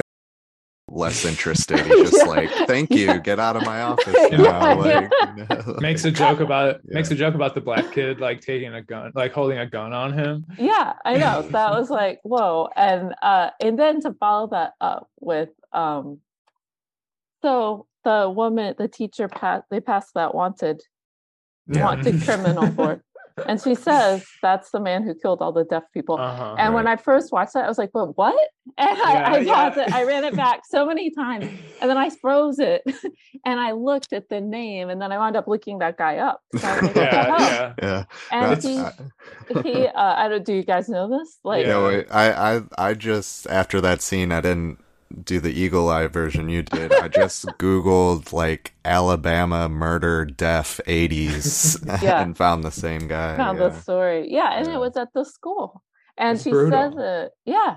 And Yeah. she says it in this kind of like not totally upbeat way, but it's just kind of like, oh yeah, you remember that? And Which I- it's like the same that was the same year. year, yeah. Yeah, so it's like it's kind of surprising it hasn't come up explicitly, you know. And also it's clear like he's still wanted apparently at that point. He's still at large. Yeah. right, right. So yeah, that's kind of scary. for sure. and that just the way she said it, I mean, maybe she didn't sign it like she said, but who Yeah. killed all the deaf people? Right, yeah, yeah. Jesus, yeah. yeah, you are, are just like all of a sudden just like, oh, oh, oh, okay.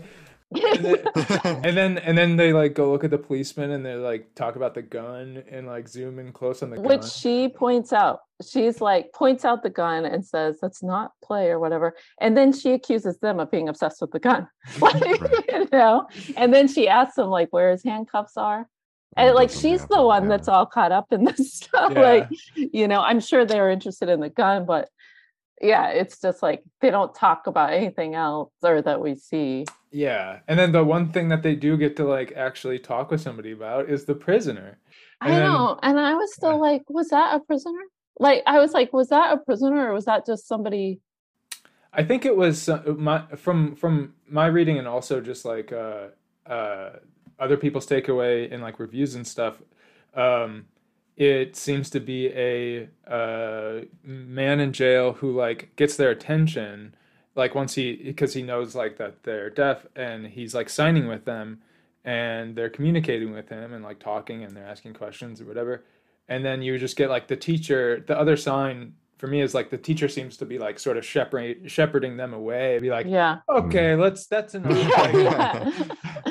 I mean, just because they're so like engaged with him. Which is, I mean, just like the initial concept of the scene is like, why are you bringing these like little kids through like a prison row? You know, like it, it was just like a interesting concept.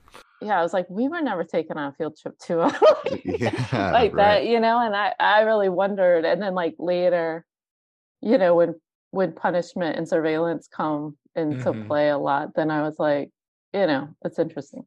yeah, yeah, yeah. It's uh, which I think Mamber also mentioned. I didn't necessarily read it this way, but it's worth considering in what you just said of just like he said that like in in this film you're offered like various possibilities for these kids as adults and Yeah. that that is one where they could maybe see themselves like be like oh uh somebody like me is in this jail Well, the the way that sequence closes with uh, the woman who works there, kind of showing them out and saying like, Y'all come back to see us. Bye bye.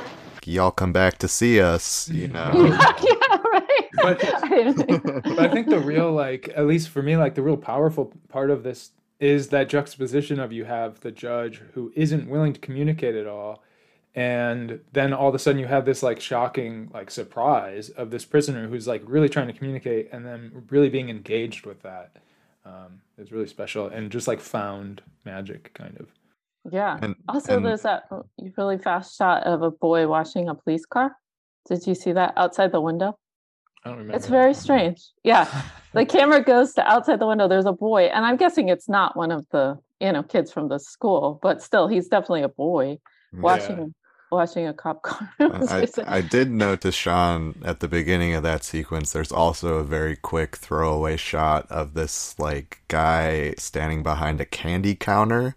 yeah. It, it it looks like he's Like like, pose, he's posing basically Uh-huh. for the shot in a way that you just don't see in Wiseman. That's true. and and it lasts like two seconds. Yeah. You know, it doesn't uh, if it didn't come in the sequence that it does, you wouldn't think that it's at this justice center. You'd have no indication of that.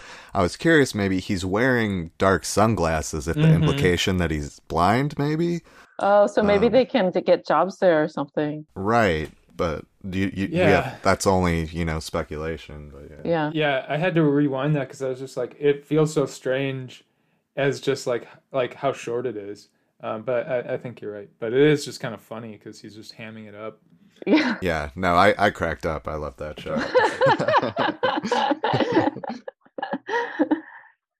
um yeah i mean one thing i was wondering about kind of in general is the question of translation um and how different the film would be if certain scenes were translated for us you know Oh, yeah, for yeah, yeah. people who can't sign be very weird. I feel I feel like it would be Yeah. uh, you know it'd be a, a sole instance because there's just not that opportunity in most of the films, except I guess coming up in like in Jackson Heights, you know, years down the line. Mhm. Um, but you know, this was something that I, I feel is very key for the film and, and also key for Wiseman is that like the way the onus is put on the viewers to mm-hmm. observe, infer, and create meaning is sort of just a microcosm of what it is to watch Wiseman, you know, uh, on on the whole. And and I think it it's it puts you like viscerally in this situation that that all the films do, but in such a way that uh, it's hyper focus and you're you're I think maybe a little better attuned to watch the rest of the scenes that have you know people talking um, a little more closely, a little more attentively uh, than than you might otherwise because you know you're already kind of aware that that you need to be paying attention and to, to subtleties and gestures and expressions and things like that.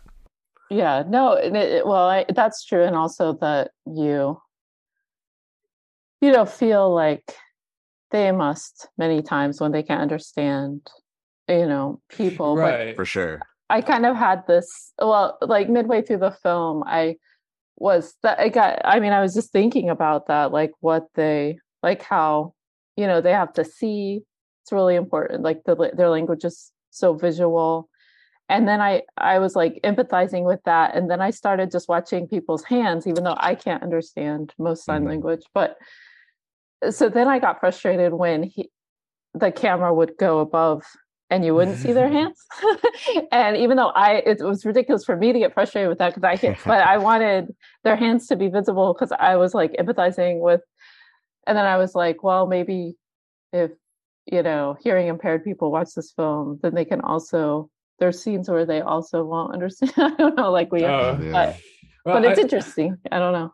we talked on the last episode about um, this uh, psychologist from like the 60s who talked about um, how people who are like able-bodied can like when they're put in the the uh, presence of disabled people that they can other them or like you know burden them uh, with their presence and that Wiseman's project gives us this access that that allows us to to bypass that and Mhm. I thought that like he takes it a step further in this film with these scenes because like he knows that most viewers are not going to you know know ASL and even if they do like we like you said we're not seeing every word signed. And sometimes it's just close-ups and and sometimes it's you know so so much interest here is just like sensorial and like gestural.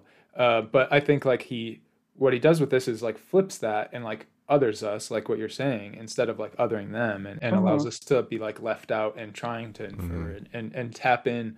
Barry keith grant talks about this just generally with the project of like how uh, this project allows you to like transcend yourself and try to experience the world as, as different people do and and that's just exactly what those scenes do and and it's it's something too that like formally is is just not possible in the same way in blind right like like Yeah. it's it Yeah. can be achieved only in this film you know i guess the the version of that for blind would have been like jarman's blue kind of thing Mhm. um but like here you know it's i think i think frustration uh is is the right word to use brittany because like there's um i think in this film too relative to blind there is a lot more emphasis at least at least we're shown more of kind of um both emotional learning and sort of addressing you know the frustrations that must be inherent in this particular experience of of being deaf.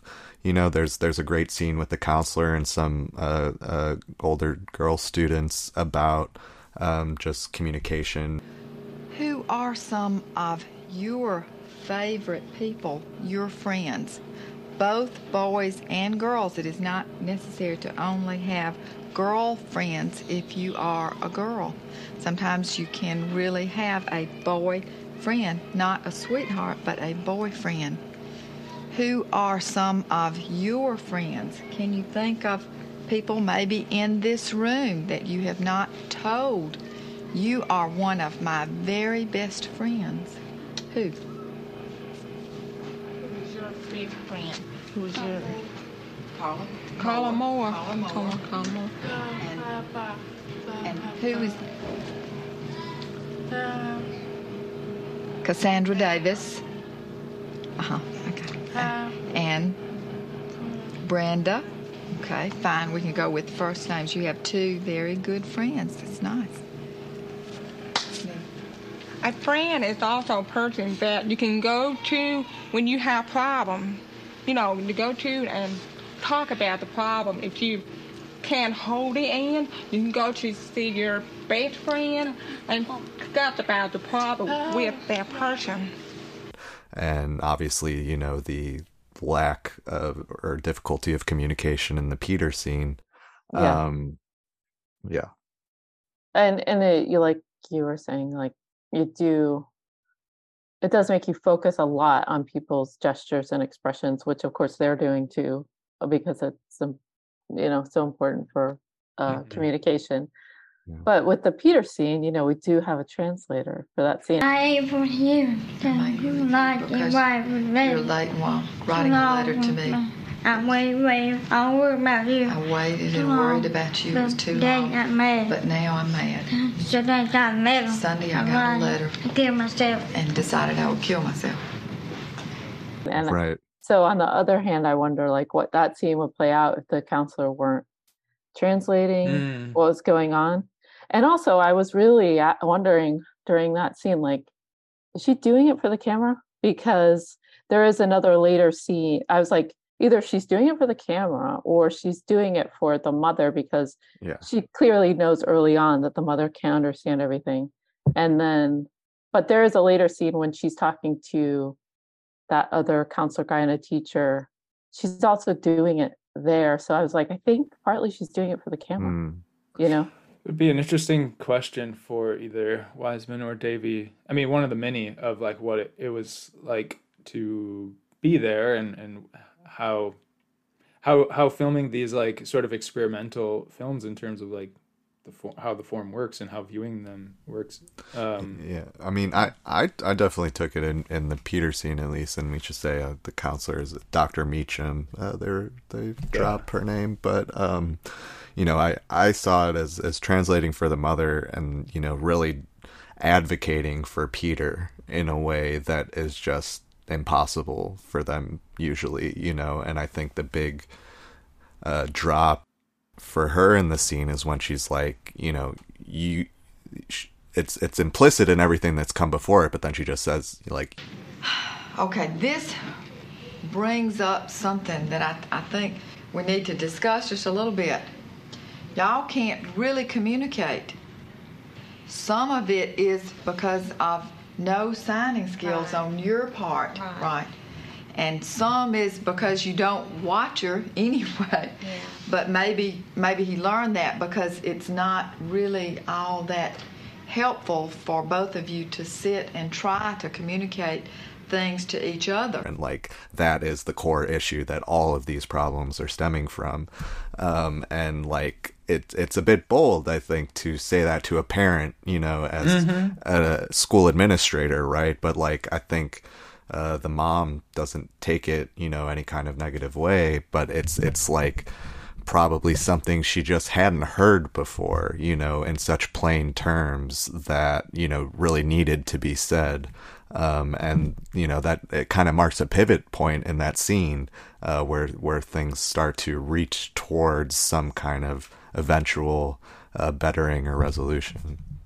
Yeah. I mean, I don't really know. Like, I feel like that whole scene is about, you know, getting Peter to submit. But like, um, yeah. So that that scene, you know, it's 47 minutes long. like, It's, a, it's its own movie. I, I feel it totally is, and I feel like I didn't even. You're just so. It's so like you're so there. You feel like you're so there. It doesn't even seem like it's that long, but um, but it, it's so painful, and I feel like throughout it, there's these like major and minor revelations. But mhm. but the thing that like is like killing me the whole time it's like they're never validating like his feelings like you know his father totally rejected him and um you know his he has serious abandonment issues Yeah. and and which even the principal says like before when they're all just three talking Yeah. Well, that response is is not necessarily unnormal. I think, you know, I think there's a, a number of kids, probably a good number of the kids who get who who come to school here. Sometimes the separation is such that they uh, they believe their parents don't love them anymore, or uh, if you love them, you wouldn't send them here. I don't know i was just like so there's so much stress put on like verbiage like when they when when they get the closest to validating his feelings that it's just like You need to change the word that you use. Hate. Maybe better say don't like. Don't say you hate. I'm mad with mama. I'm mad with mother. Not hate. You don't hate your mother. but can't you take it a step further and be like oh okay good like talk about why you're angry Yeah. and and like uh and then we can have your mom like respond and maybe help you understand where she's coming from so you're not so angry uh, so you can better understand each other. But it's just like so. I mean, clearly, what you're talking about is like there are communication issues between the school and children, just Yeah. as there are between this mom and this child. Mm-hmm. Yeah, yeah, and it's like such a, I mean, it really is like incredible. Like this Mhm. this scene because you know that this, also that this is probably like, I mean, later on in the film they talk about other angry children or children at abusive households. You know, Yeah. like they're dealing with um stuff like this on top of you know their disabilities and whatever and um but they it's like the message they send him it's like you can feel however you want to feel but don't feel angry or mm, sad And, and don't Like, don't you know? show. Yeah, just Yeah. smile. You know. Yeah. like- When you're sad, you're not very pretty. When you smile, you better looking. also too like it it feels so privileged in a way that a lot of Wiseman does and like you know when the mom just drops this bomb on him like He does not love you. This is. No. Grandma told me. Yeah. She, Grandma lied. First of all, and she love you. No. He don't see Johnny Ray. Johnny Ray's grandma. No. At his grandma's, but not at his real father's. Because his real father does not want Johnny Ray or Larry. He does not love you. You know in like just such plain terms it's like I I don't feel like I should be witnessing this you know this No, doesn't this doesn't yeah. feel like a conversation that should be happening in this setting Yeah. you know like and and it's sort of spoken out of frustration I think on the mom's Yeah. part well you you know. know, yeah she wa- she said it right after he said he really misses his father Uh-huh. and Yeah. i don't know i was watching this with my friend who's a who's studying psychoanalysis because i was really interested on her you know take on it whatever and she was like the mother's insecure. You know? And um and so that was like she was lashing out you know because he still and you know because she also says he says that grandma told him and she said grandma lied. So she not only like the father's out the grandmother's out he can't trust either of the you know and it's kind of like she could have said she doesn't really know she doesn't really know how the father feels about him he could love him but not know how to express it but be you know whatever and um every time she said that it was just like a knife Well, Yeah. she she has she tells us about or tells you know the the room uh, about these experiences kind of earlier on, right in his About birth childhood and stuff. Well, that's that's that apparently is an issue. Yeah. The real father and the stepfather and yourself and the. Well, and- see, now and what I probably should have done is uh, years ago should have told Peter how his real father feels about him. That was one of the grounds for divorces is that he couldn't accept the fact that Peter was deaf, uh, that I had rubella measles when I was pregnant with Peter, and that was the cause of Peter's deafness. And he didn't want to hear nothing about that. When the doctor wanted to terminate the pregnancy in the beginning and all, uh, he was totally against it because uh, he just said, you know, women have measles all the time. That, you know, that's just nonsense. And uh, so then when Peter was born, and he there there was a long time before he would accept the fact. He said I was looking for a problem because I noticed right away that there was something wrong with his hearing. I knew it had to do with his hearing, but I didn't know to what extent it was. And uh, he just said I was looking for problems it. And then he just never was able to accept Peter's deafness. And then when it uh, Peter went into hearing aids and all, well then uh, he totally rejected him and the hearing aids. Because that made him more visibly different. Right. As long as he didn't have the AIDS. Right. It was not as So easy he's for never people to tell. he's never been denied his visitation rights. He's never paid child support. And uh, for a while we lived out in Texas, but when we moved back to Mobile, he knew where I was at, and he could have come, called, wrote, done anything he wanted to, but he never did, as his own choice. you know, uh, to get to this point, what they're at now, where they're they're at the institute, and and you know, I think probably for the best for Peter, um, but like it, it seemed like it's been this long, harrowing journey to get there. But I think her, what she says to Peter about her his dad is probably largely informed by you know just her own experience and difficulties in both his own like performance of fatherhood and probably their own marriage. Total yeah It- yeah when you're talking about this sort sort of like privileged thing, uh, Arlen, it reminds me. We, we bring up, or usually you bring up like reality TV on here sometimes, and it reminded me a lot of um, like uh, my girlfriend and I watch The Bachelor and The Bachelorette a lot, and that's constantly stuff that is just like you're being privileged to these conversations that should be extremely private, and and you also have to think about how that changes the the uh, what's being said and the responses and stuff.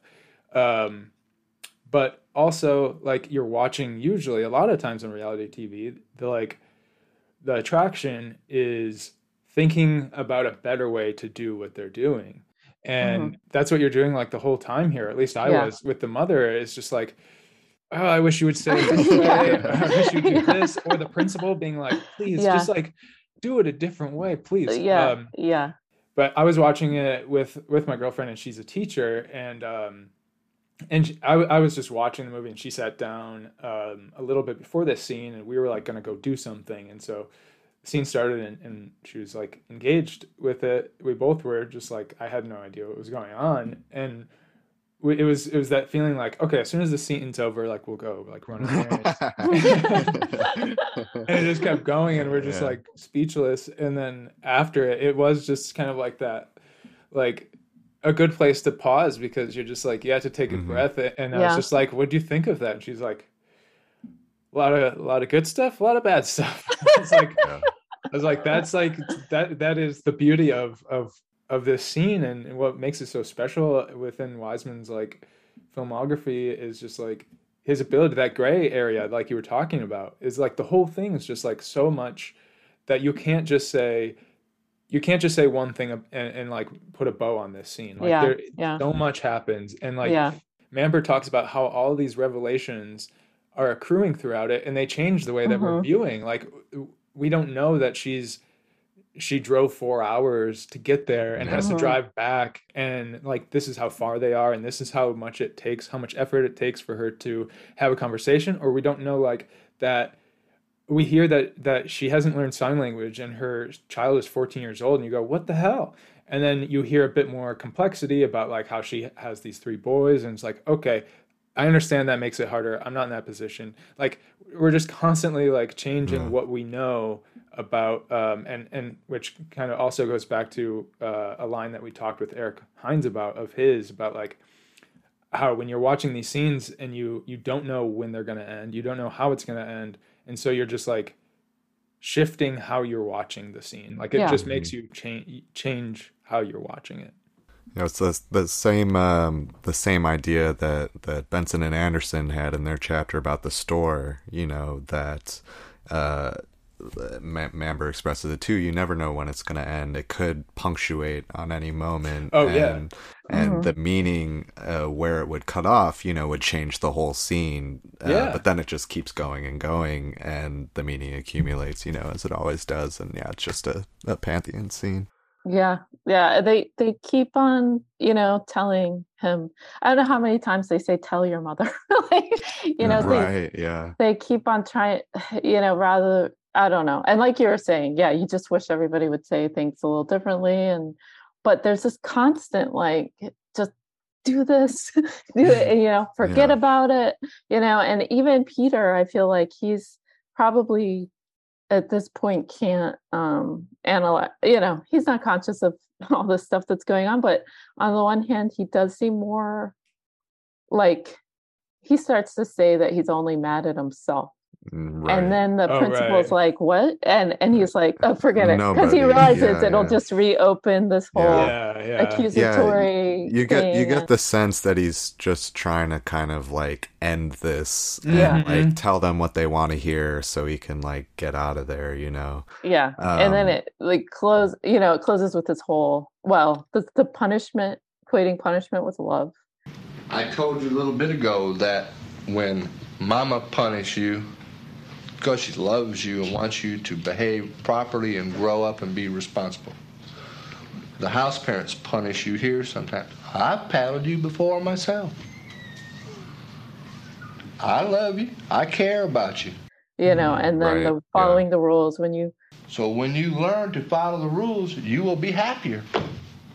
you know, Yeah. and um he's like, Do you think you could learn to follow the rules? And Peter's like, yes sir. And then you know the counselor is like yeah wonderful. Yes sir wonderful. You know? And then it's like uh, complete. You know we've done it. Or whatever. Like, Yeah, maybe that's a good uh, way. Well, we also didn't even mention that like the heavy part about it is that he is like threatened to kill himself. i know Right. Yeah. like no small like acting out you know Right, yeah. To the point where he's like borrowing a belt, you know, it's it seems like kind of serious ideation and like, you know, they seem relatively satisfied where he's like, "Okay, I won't say that. Yeah. I'll Yeah, try and kill like, myself anymore. Yeah, I'll just stop Yeah. saying it."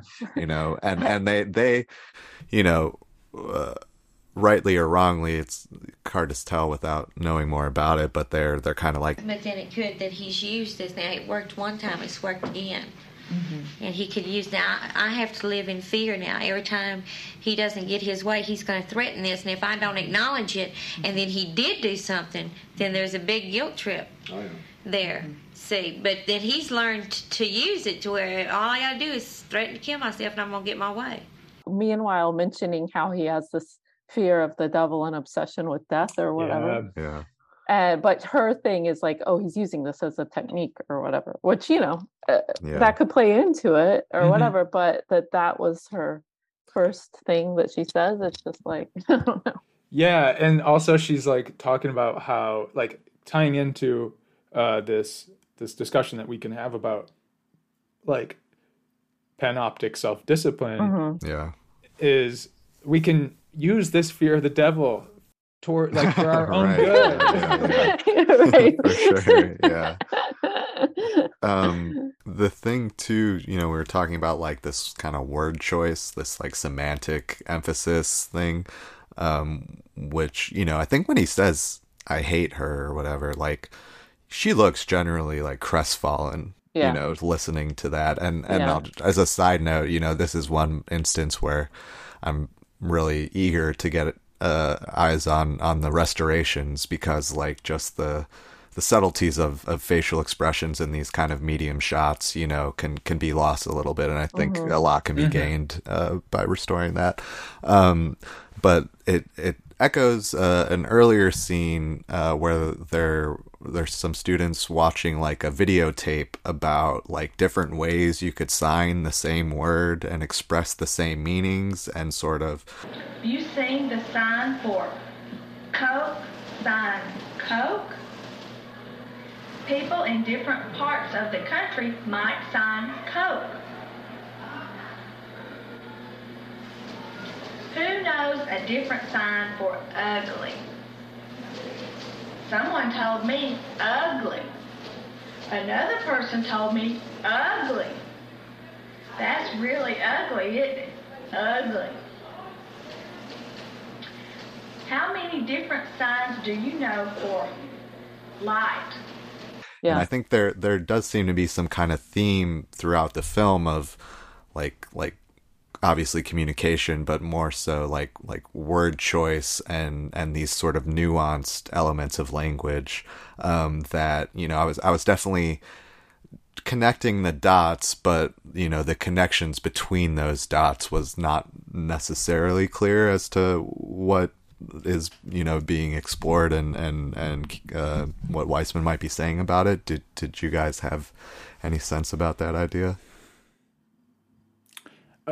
Are you talking about like stuff like um when they can't have or when she doesn't she doesn't know the word for like adjustment, like that kind of stuff or uh just just the i guess the the ways anyone chooses you know deaf or or not to uh express them the same ideas in ways like particular to their own idioms you know Mhm. like like uh, whether it's like our, our experience as colored by like our bodies or whether it's just like our own sensibilities you know uh, but the way like meaning can change drastically right hate don't like you know the the Mhm. emotional impact of that is very clear um and like maybe it's sort of speaking to this sort of emotional engagement that I think is really present in this film, especially coming this scene and and later. Um, that I think really I felt the absence of in Blind. um, really, you know, we were talking about like frustration earlier, and like like that there mu- there must be a really frustrating experience uh, being blind for these students, um, but that's not something that's really explicitly dire- addressed in in the same ways as as the experience of deafness is in this film. You know, um, I'm I'm getting a little off No, away from my sense. question, but yeah, yeah. I don't necessarily have an answer for your question, but uh, but I mean, I enjoyed listening to that, and I think you're right.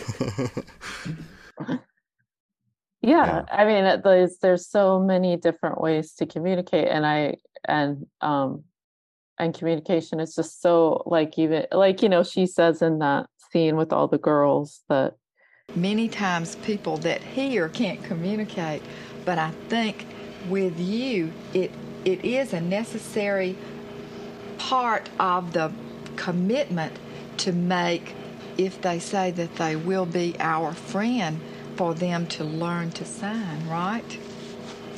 And it is necessary for our families to to sign to know when we need to contact other people. Maybe you live near a friend and need to tell your parents that you need to, to talk with someone about a problem. they have Right. to learn this language and Yeah. um which speaks to the scene previously with the mom right? Where you think like like you kind of again think okay this kid's 14 years old and i understand you know there are a lot of uh, difficulties and, and responsibility conflicting responsibilities but like yeah that that word commitment right is pretty major. You know you have to make that commitment. And you know we could see in the scene that you know sh maybe she's doing more broad gesturing um but like like she does know some words or have some familiarity it seems like with Yeah, what if she was like, "What's the sign yeah. for love?" I mean, And- her face throughout that Yeah. scene, you know, she pretty much doesn't take, I mean, to her credit, I mean, I was mad at her the whole time, but Yeah. um, she doesn't take her eyes off of him, you know? yeah And just yeah. her face, it looks like there's so much, you know, longing there for I think- connection or something. yeah I wonder if that's a scene that um, Davey and Wiseman in later years, like if they made these in like the 2000s, it would have just been like that one uh, medium, like master shot the whole time because it does. There, there are a lot of cuts in this.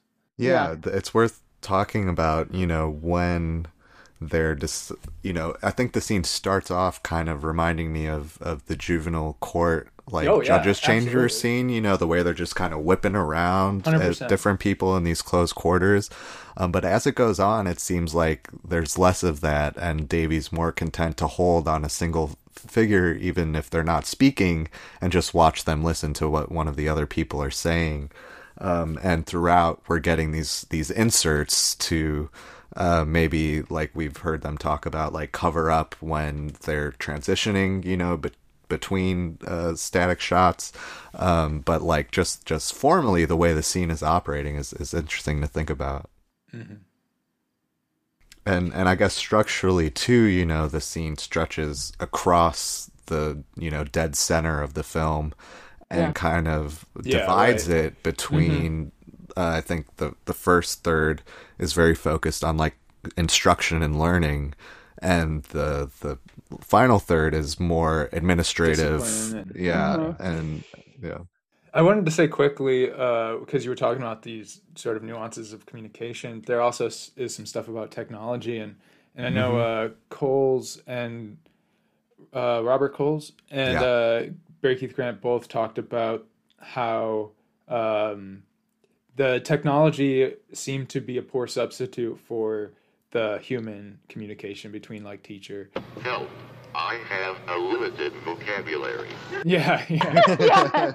yeah. But also that the the video class, I was like, that teacher was at that school, you know. I was like, why are they having to learn it this way? Uh, that was weird to me. Yeah, unsurprisingly, the shot square on the TV screen.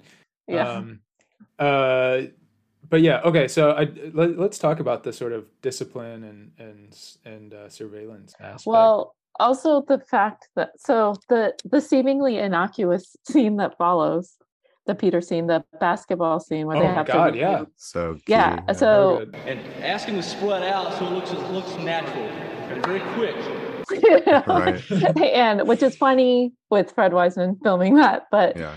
and so at first I was like, oh, this is just like breather after this whole thing. But then, you know, when I thought about it before, they were making these kids redo the, you know, eh, Yeah. do it, do it over, do it over, do it over. And then I was like, that's all they do. like there's so much rote learning that you're seeing, and there's so much do it over, do it over. Even the even the fun thing where the just getting the kid to do that. See you later, alligator. See you later, crocodile. After a while, crocodile. After a while, crocodile. All right, try again. See you later, alligator. Do, do, do you later, crocodile. No, no. I say, see you later, alligator. You say, after a while, crocodile. After, after a while, crocodile. All right, let's try again. See you later, alligator. See you later. Again. See you later, alligator. After a while, crocodile. Yay! Bye.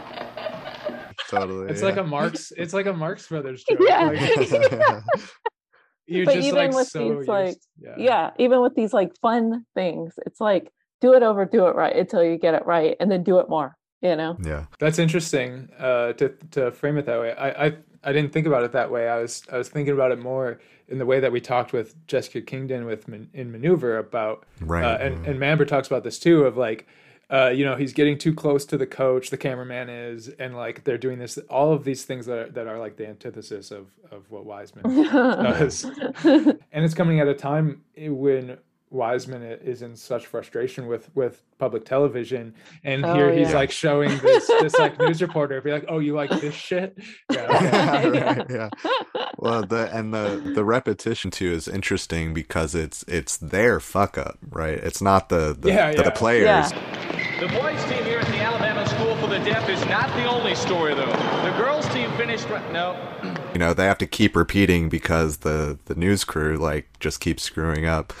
Um, and it definitely, you know, bringing all the callbacks out was was calling to mind for me model most prominently and the Mhm. like walking down the steps yeah. commercial shoot thing you know it's just For like sure. over and over again um but yeah i mean you get the sense to the again you know like you're saying sean like wiseman is placing himself in opposition of a certain mode of television and like like something i think that's implied is this is like as as uh presented on or likely to be presented on a local news segment you know probably one minute long it's really going to be playing up this sort of novelty right of like deaf people playing basketball Right. you know in a way that's just very like surface level and like uh highlighting i think we were talking about in blind you know the way society as a whole sequesters deaf and blind people uh, uh situates them away from like daily experience uh but we can go in and sort of tap these like individual or, or single experiences you know as we desire you know and say like look what's happening over here. Like isn't it nice you know what our society is set up for you know this population?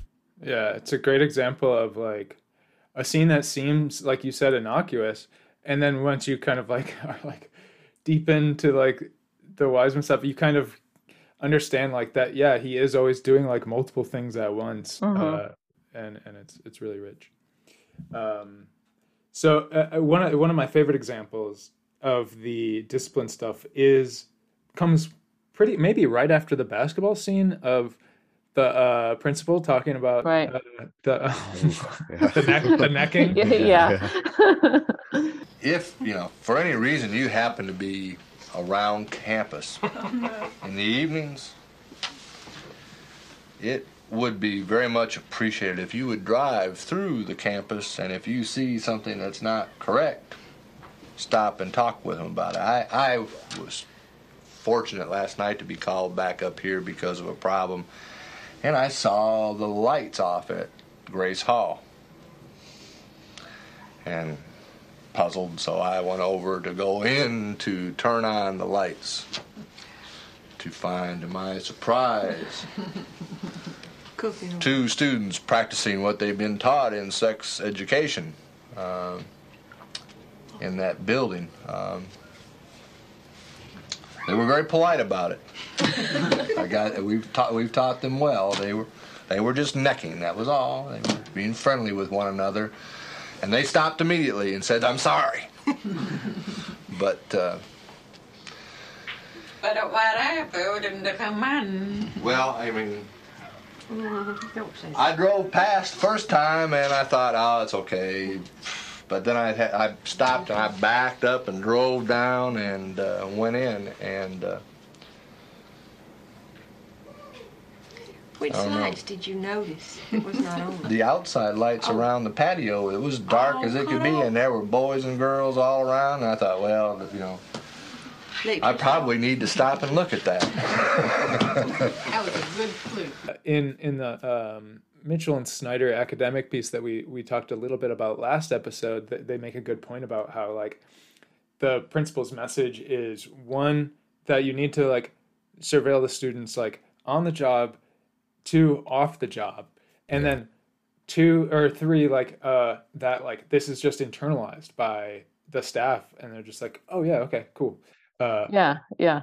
there's no and they're like all it's all not doing jokey. Like they're all jokey, you know, it's all jokey that he caught the kids kissing, but I was like, they're not allowed to kiss. yeah I know you know, uh, it's like it's really like, yeah, they're severely controlled. I mean, this is like I feel like this is what's like for me after the Peter scene and with with continuing scenes um there's like more of like this punishment and control is coming out and um and angry kids like a lot of instances a lot of stories of angry kids after this and um meanwhile interspersed throughout are these uh you know the teenagers hanging out and Mhm. talking and they look just like every other teen you know uh, hanging Yeah. out joking around whatever and um so you're like they are still teenagers you know? sure, yeah. but they're in this institution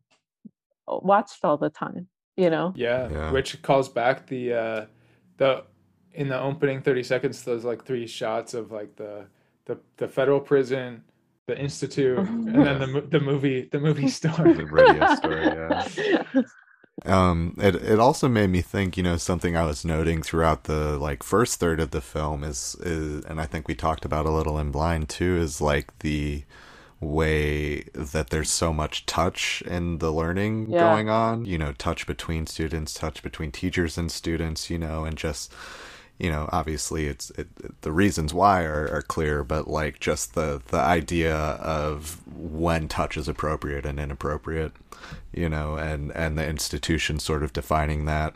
Um, but but you know, t- touch seems to be a, a key thing, you know, in terms of, especially I think as uh, speech and vocalization classes, you know, they're like, uh, Mhm. and they're always kind of um, seem to be grabbing kids' hands and sort of Yeah. guiding them in the way that you know they need to to be. or yeah even just to get attention you grabbing Yeah. somebody and i feel like it comes like it's it gets even more intense in uh, multi-handicap with touch For sure, yeah. And all this stuff with like that that we're talking about is countered like so beautifully in like that very Wiseman-esque speech at the end, um, where like the idea is about individuality, individualism, Yeah. and how you can do all this. And you know, I forgot who pointed it out. Uh, maybe like Mamber or Grant, but like uh, Amber, this like these signs about obey your house parents and teachers and all this stuff. But like, which Yeah. which is exactly in high school. This Right. this uh, the double bind thing of like. Um, you have to be yourself, but you also have to be exactly who, who we Right. want you to be. Yeah, yeah. Um, and now we're like, you know, um, a couple decades later, like 20 years later, and the message is like, America's great. You can be who you want to be, but you you really do need to follow these rules. Like, yeah. yeah, I mean, I feel like there's so few instances of the them being, you know, asked what they think about things, and there's Hmm. just so many instances of them being told just Yeah. what to do and how to do it over and over again. That yeah, you know, there's not a lot of critical. You don't see a critical thought really. It's- Um, It's interesting the you know that that concluding speech obviously recalls like the sign we see in the hallway earlier in the film yeah. about like you know this is a great country like Yeah. uh, you you have the opportunity to be great. It's like a very different messaging than I think maybe uh, we might have grown up with an education of like you are kind of special already, like you are just by being you are kind of like a successful individual and it's like up to you to kind of explore that but it's like here you know if you do what we do you can be great because we're in america. You have that opportunity. But like kind of the flip side of that sign maybe facing the wall is like or you can be in that jail cell you know like, or or mcdonald's as you know like we see that right, that, that other example, yeah. Maybe if we went to McDonald's and you were working, I could say, wow, today I went to McDonald's and I ate a hamburger cooked by Tommy. um and like like um you're talking about with touch coming up in adjustment and work you know there's a scene that that is a bridge between that film and blind uh the yarn board we get that's explicitly like a sewing class Yeah. Are you doing it right? Okay. Fine. All right, pin it. Be sure you got the pin. Okay, that'll hold it. Want it fixed so the, the stitching on that ruffle is in between. right and like like they um uh, Dr. Meacham at one point there's there's like a faculty meeting and someone's asking you know when should we refer cases to you and there's one case like because it, it does show that in real life he would have a hard time adjusting. What's the sign for adjusting somebody?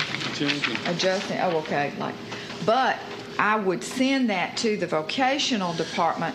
We hope to have a vocational rehab rehab counselor by well during this school year.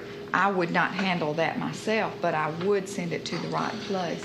we we get more of a sense that there is like a specific path that is being set up and that the institute is like guiding the students along which you know makes me think about the the Snyder and Mitchell piece the visual Foucauldian and and when when they use that term inmates for the students you Mhm. know it, it kind of starts to be a little more clear uh, as we we think about this trajectory Yeah, I mean the, the, that uh, the la- I mean that's is also like you know great Fred Wiseman moment is the is that you know the last scene in the that speech from a man who whose parents had been slaves and he's all like But you know, this is the best thing in the world. This system. This is a system here where the individual is important. Do you, can you imagine in Russia we went up to the to the University of Moscow, beautiful uh, place, you know, and some of the, the, the little girl who was our interpreter uh, tells me that uh, the professor very few automobiles there. And the fellow who drives an automobile, he, is somebody. It's a very few of them. Beautiful city. Can you imagine New York City? You, you, this a while you see an automobile. But that's the comparison you see in Moscow. Beautiful city, very few automobiles. And the, and, and the important people there is what? The state, not the individual. As we went out to the theater that night and we got off with a little girl who was our interpreter, Ms. Gaston, talked so much, you know. That's another thing. You can get yourself in trouble talking too much, in Russia in particular. And she would begin to praise about how, how important we was over here and what we thought about our leaders. Some of them wasn't this and that. And this little girl resented that. She's the, she was an interpreter, you know, and she, she resented that, and she took pride in the fact about how, what they thought of their leaders. And their, and their selves was, was not important, but the leaders. And as we found out, as he told us about this professor getting the same salary as probably the boy who was driving the automobile. And so the individual is not important, but the individual, yeah. We've been over in Egypt. We was in Cairo the day after they buried the Shah. We went down the Nile River. In the hotel we stayed in there. We had talked to the folks. And them, the government owned everything, owned the radio, owned the newspapers, and everything that was government owned. No individual. And here we are here, and, and, and, and you never see nothing in the paper there about, about any of their leadership. All over the country, even down in South America, Brazil, beyond the Rio de Janeiro, where most beautiful city in the world. But the but the rich folks is rich and the poor folks is poor. Ain't no between there. Yeah, I got a fellow who works in my yard out there comes to work with a Cadillac car. this is the greatest thing in the world. Nothing like it. Yeah. Oh, yeah. Only in America can you enslave a whole I- people.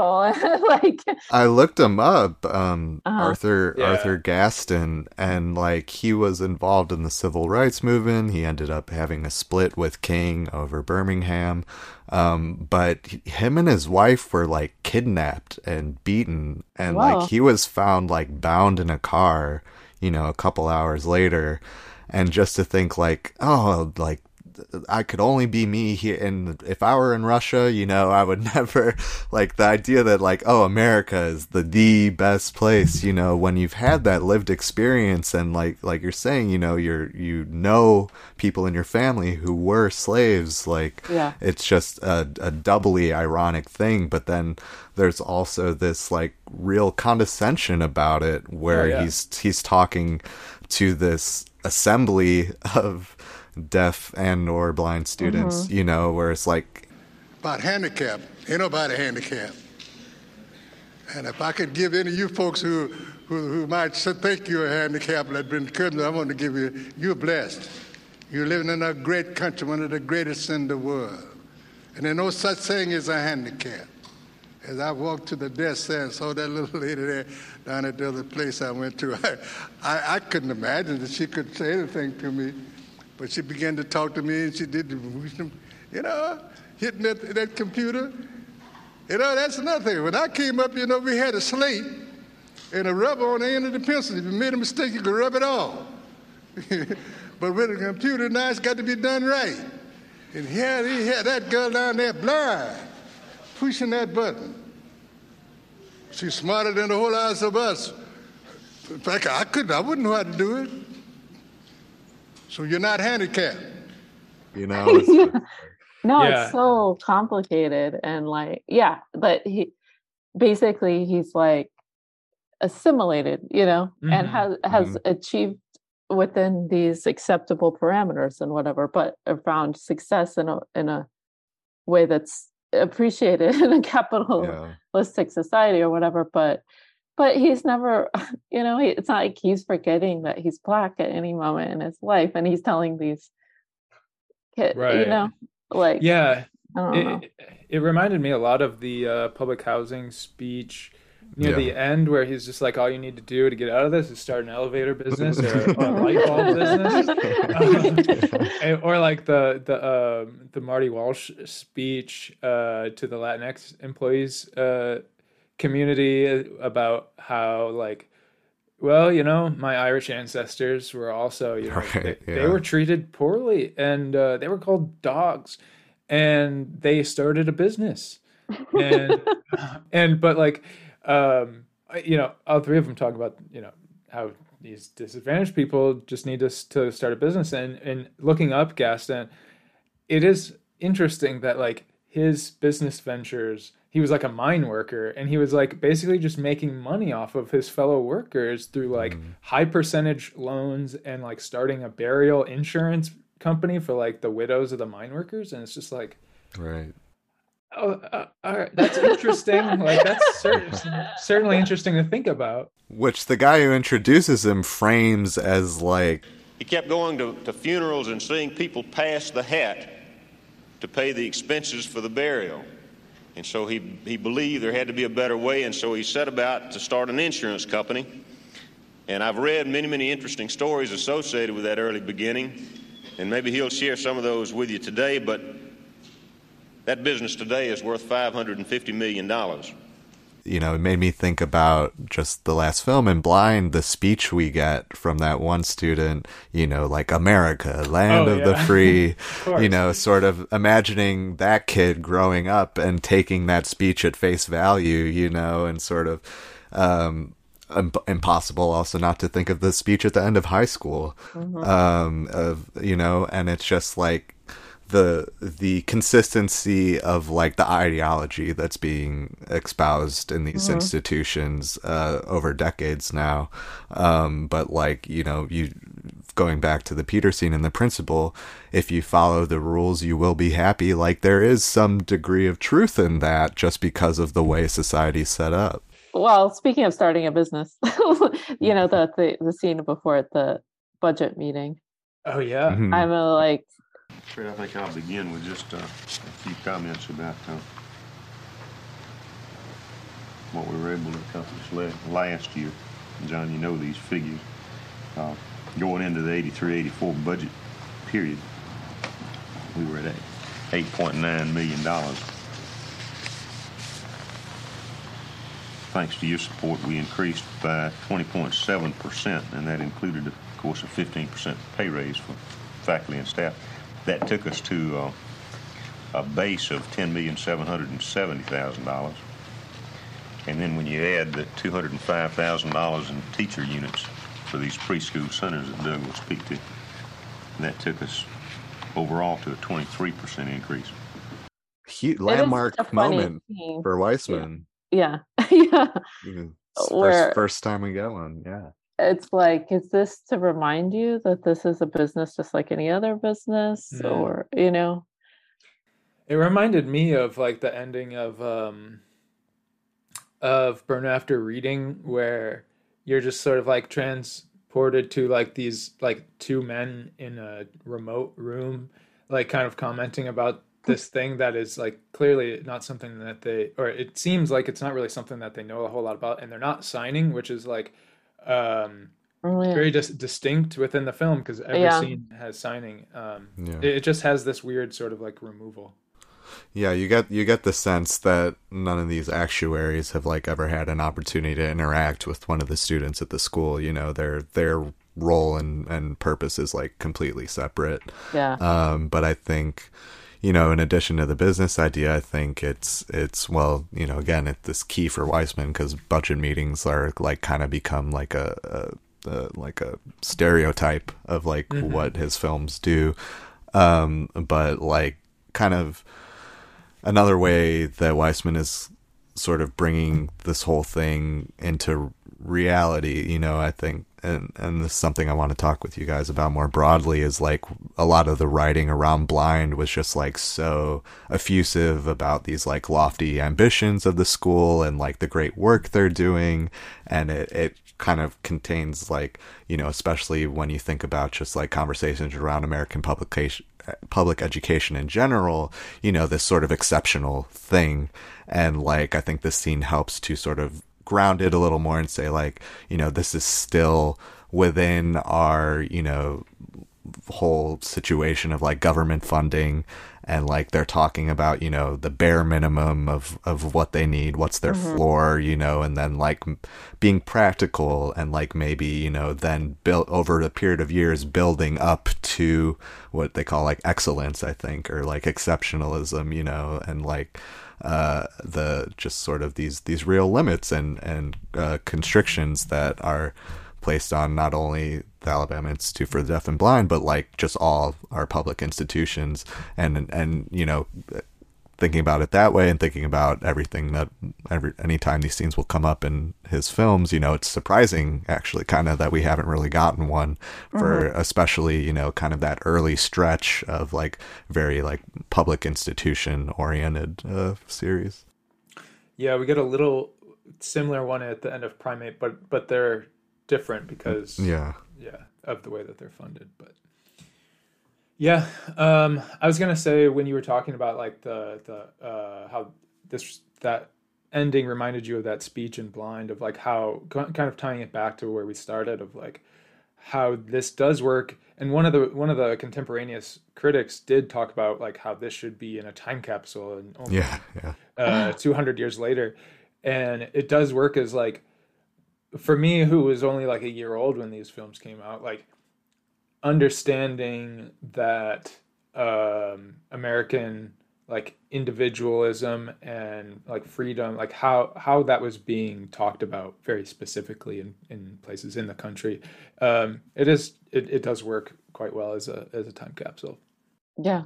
I mean, I was actually in junior high at this time, so it's all like uh yeah, it's like weird, you know, it's like this weird uh, parallel world for me because everybody looked like they did in my junior high. yeah yeah You know. do you remember that being like a, a part of your education like that sort of rhetoric Yeah, I mean, definitely the patriotism and the propaganda and the, you know, Cold War stuff was was pretty constant, just like it is in in these, you know, um where Russia is just like, you know, depicted as Well, i- in both instances in these films, it's like, yeah, uh, the America is only in opposition, you know, to what Russia isn't, Mhm. kind of. You Yeah. know, there's like Everything is such an emphasis on there. that. Yeah, ex- right, Yeah. exactly. Yeah, Yeah.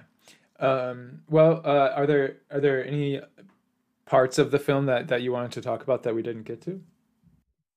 Um, let me scan my notes. I I mean, I felt like in a way, I listened to. I didn't rewatch Blind. I I listened to your podcast of it. Um, but I felt like this was. I mean, because of the Peter scene, I felt like of the four films, this was kind of the most emotional for me. Um, I do feel like, yeah, the order like is important like you guys were talking about and like um multi-handicapped is almost like the most subtle sort of um because yeah, it's gets further away from you know for me who's you know i'm never around people with like cerebral palsy or you know i like it gets further away from me being able to understand. And and this one like it's more you know uh, relatable to this extent but still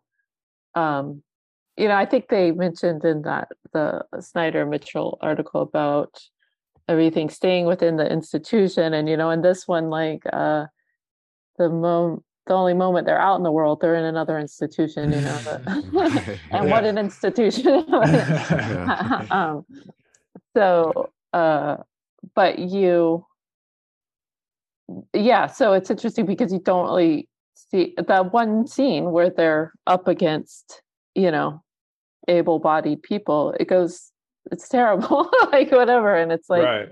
you know and so that's just gives you an idea um and like they mentioned in the article is like are they being prepared for you know life in the real world or are they just being prepared for life in an institution and i feel like that builds up that whole question just you know sure. culminates in the last film painfully so but like um but yeah i did always have i mean it's cool you guys asked me to do this one because i uh, this was like oh this film just so it blew me away when i first saw it and like it always like stuck with me Good. I- I'm glad you came on. Yeah, I, th- I think both the last two of these, like I kind of was, was like, in the first first 30 minutes or whatever of blind just kind of like fly by and the beginning of this when it does start similarly i am kind of just like uh it's, i hope this isn't just like repetitive. And then like and which i think said more about my mood than like lack of trust in Mhm. the series. Um and then yeah both have just been like holy cow. Like yeah. with the the ending of this film i was just like cackling at the credits for sure yeah. Gotta be kidding me.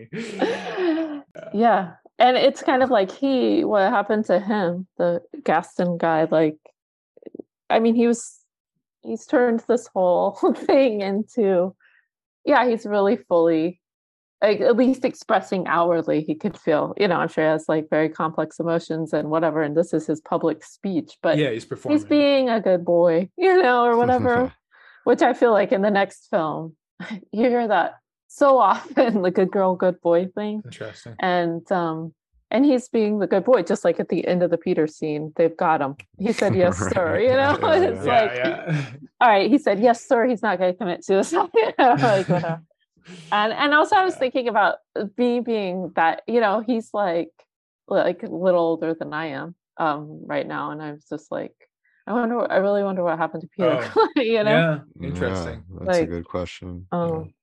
Well, we, it, you know, that was that was something I meant to bring up when we were discussing the scene, but like we characteristic for Wiseman, we have no idea of the outcome. We don't know if he continued to make suicidal threats, if he was, you know, having issues, you know, if he ever got to go uh, uh, with uh, Bubba, his friend, you know, like like we all of that is up in the air, and like you know, I think we have in our discussion maybe a pessimistic sense of what the outcome of that might be. And you know these troubles are likely to continue. Um, but yeah that's that's a really good question is, is Yeah. where where he ended up yeah um, I'm also, you know, before we we get too close to wrapping this up, Brittany, I, I did want to just ask, having um, watched uh, Story of the Dreaming Water on uh, Vimeo, um, just sort of, you know, what you might, if you're conscious of like Wiseman's influence on your work, just thinking about this kind of like, I mean, I'm I'm making an assumption. You could tell me if if I'm off base, but the like the repurposing of actuality footage, you know, uh, through through your artistic practice and like um, creation of new meaning from old material. Uh, if you you know are, are conscious of Wiseman's influence, if you think it's more of like a, s- subliminal thing, or, or how how you view that. Yeah, maybe subliminal. I think the one that's up on um that's that's not password. I meant to I need to unpassword more of my stuff, but like um I never think about it. But um I think that's the the two the second one, right? It's like I like think the imagery is pretty dense or is it The is it like first one, The one with, with, the, like, the, the baby, and- the baby? yeah. Okay. Because the second one, it actually has John Marshall footage. Oh, really? Oh, no kidding. because Okay, when I yeah. was at, at DER, like they were just tossing out tons of. I mean, his you know a lot of his films went to the Smithsonian, some went to the Harvard Film Archive, and um, but he just had like when I started working there, it was like work print work. It was like covered, you know. So I took a bunch of stuff and like, but anyway, um, but definitely it must, yeah, seep in somehow because I'm I'm always like I just really like in the way experimental, like I've always been drawn more to observational and experimental documentary because of that openness and that like it's up to me. Like it just throws throws so much more back to me to like if I want to, you know, research this further or like, you know, if I or, or and just in the viewing experience, like putting more work into it and making, you know, like Mhm. that that cognitive thing i i it's just um yeah i've always appreciated it and i appreciate that like about his films and and then the the artistry i mean the the thing that it's similar with like john marshall john marshall put like kind of this practical element first and even though his films are very artfully made and i think it's similar with wiseman where he he has this like thing he's doing but then you almost don't notice all the incredible Mhm. artistry that's going into it you know Mhm. and all the decisions that he's making like not only Right. when they're filming but then in the editing a whole other you know constant like and then you know you can think just as much about what you're not seeing as what you are seeing you know un- unlike the people who saw that little news piece on the basketball teams or whatever like, they're like oh that's cool he's doing a great job okay Yeah, yeah. But- Oh, he just jumped in the middle of the court and they ran around him. Cool. yeah, that's great. Well, Right, if we yeah. if if we ever uh start Marshall podcast, we'll make sure have you on. have you back. I mean, he was he's one, but you know, I mean, Fred Wiseman. Yeah, it's interesting. Um, Fred Wiseman did a great job at does a great job at. Like you guys have talked about this too. At like his whole distribution, his control of hmm his work and everything. I don't think John Marshall was so focused on Africa that um all that he let other people, you know, take care of that stuff and Oh, sure. um and he was never like a self promoter. So, you know, that's why I always like talk about John Marshall like not a lot of people know about him. And and it's like that pigeonholing into the ethnographic realm. And a lot of his films are so beautiful and like so accessible you know apart from eth- ethnography. But um it's kind of like you know with educational films uh, like there's a i don't know i just had a program of educational films at the harvard film archive but but it's kind of like that thing too they get forgotten um because they're in this specific thing and like Mm-hmm. it's good that like um, because you know a lot of educational films are written off once they're too dated or whatever but then there Yeah. sometimes they're still incredible films but they don't apply for classroom learning anymore you know so then they just are relegated to you know Interesting. Yeah. Ephemera, yeah. yeah Yeah, I'm, I'm uh, you know, run a, a educational distributor, uh, not dissimilar from DER, and you know that's something we're always talking about is like uh, the concept of like an evergreen uh, title. You know, Mhm, if mhm. because that this idea that educational licensing for docs sort of has this life cycle of like a year or two, you know, Right. after release, and then you're kind of moving on to the next one. But like, what are the films that you know can stand a decade or longer? Um, is is you're always fi- trying to trying to suss those out, and it's it's a constant puzzle. You never know what it's going to be. Um, but yeah. Well, Brittany, thank you for coming on. Yeah, is- thank you. This is uh, really, really great. Um, and uh, yeah, well i look forward to listening to the your other episodes this is really great and thanks you guys for doing this thanks for Thanks for coming. Yeah, this was a blast. yeah, we will talk to you later. okay uh, And as the kids, you know, develop, their sign language is going to change also. Okay, almost everybody knows shoes. Shoes, yeah. Okay, coat. It's like you're putting on a big heavy coat. Pulling it up over your shoulders. Pulling it over. Now this is put on a coat. This could be take off. It's really a gesture than a, than a true sign. Coat. Now, where is your coat?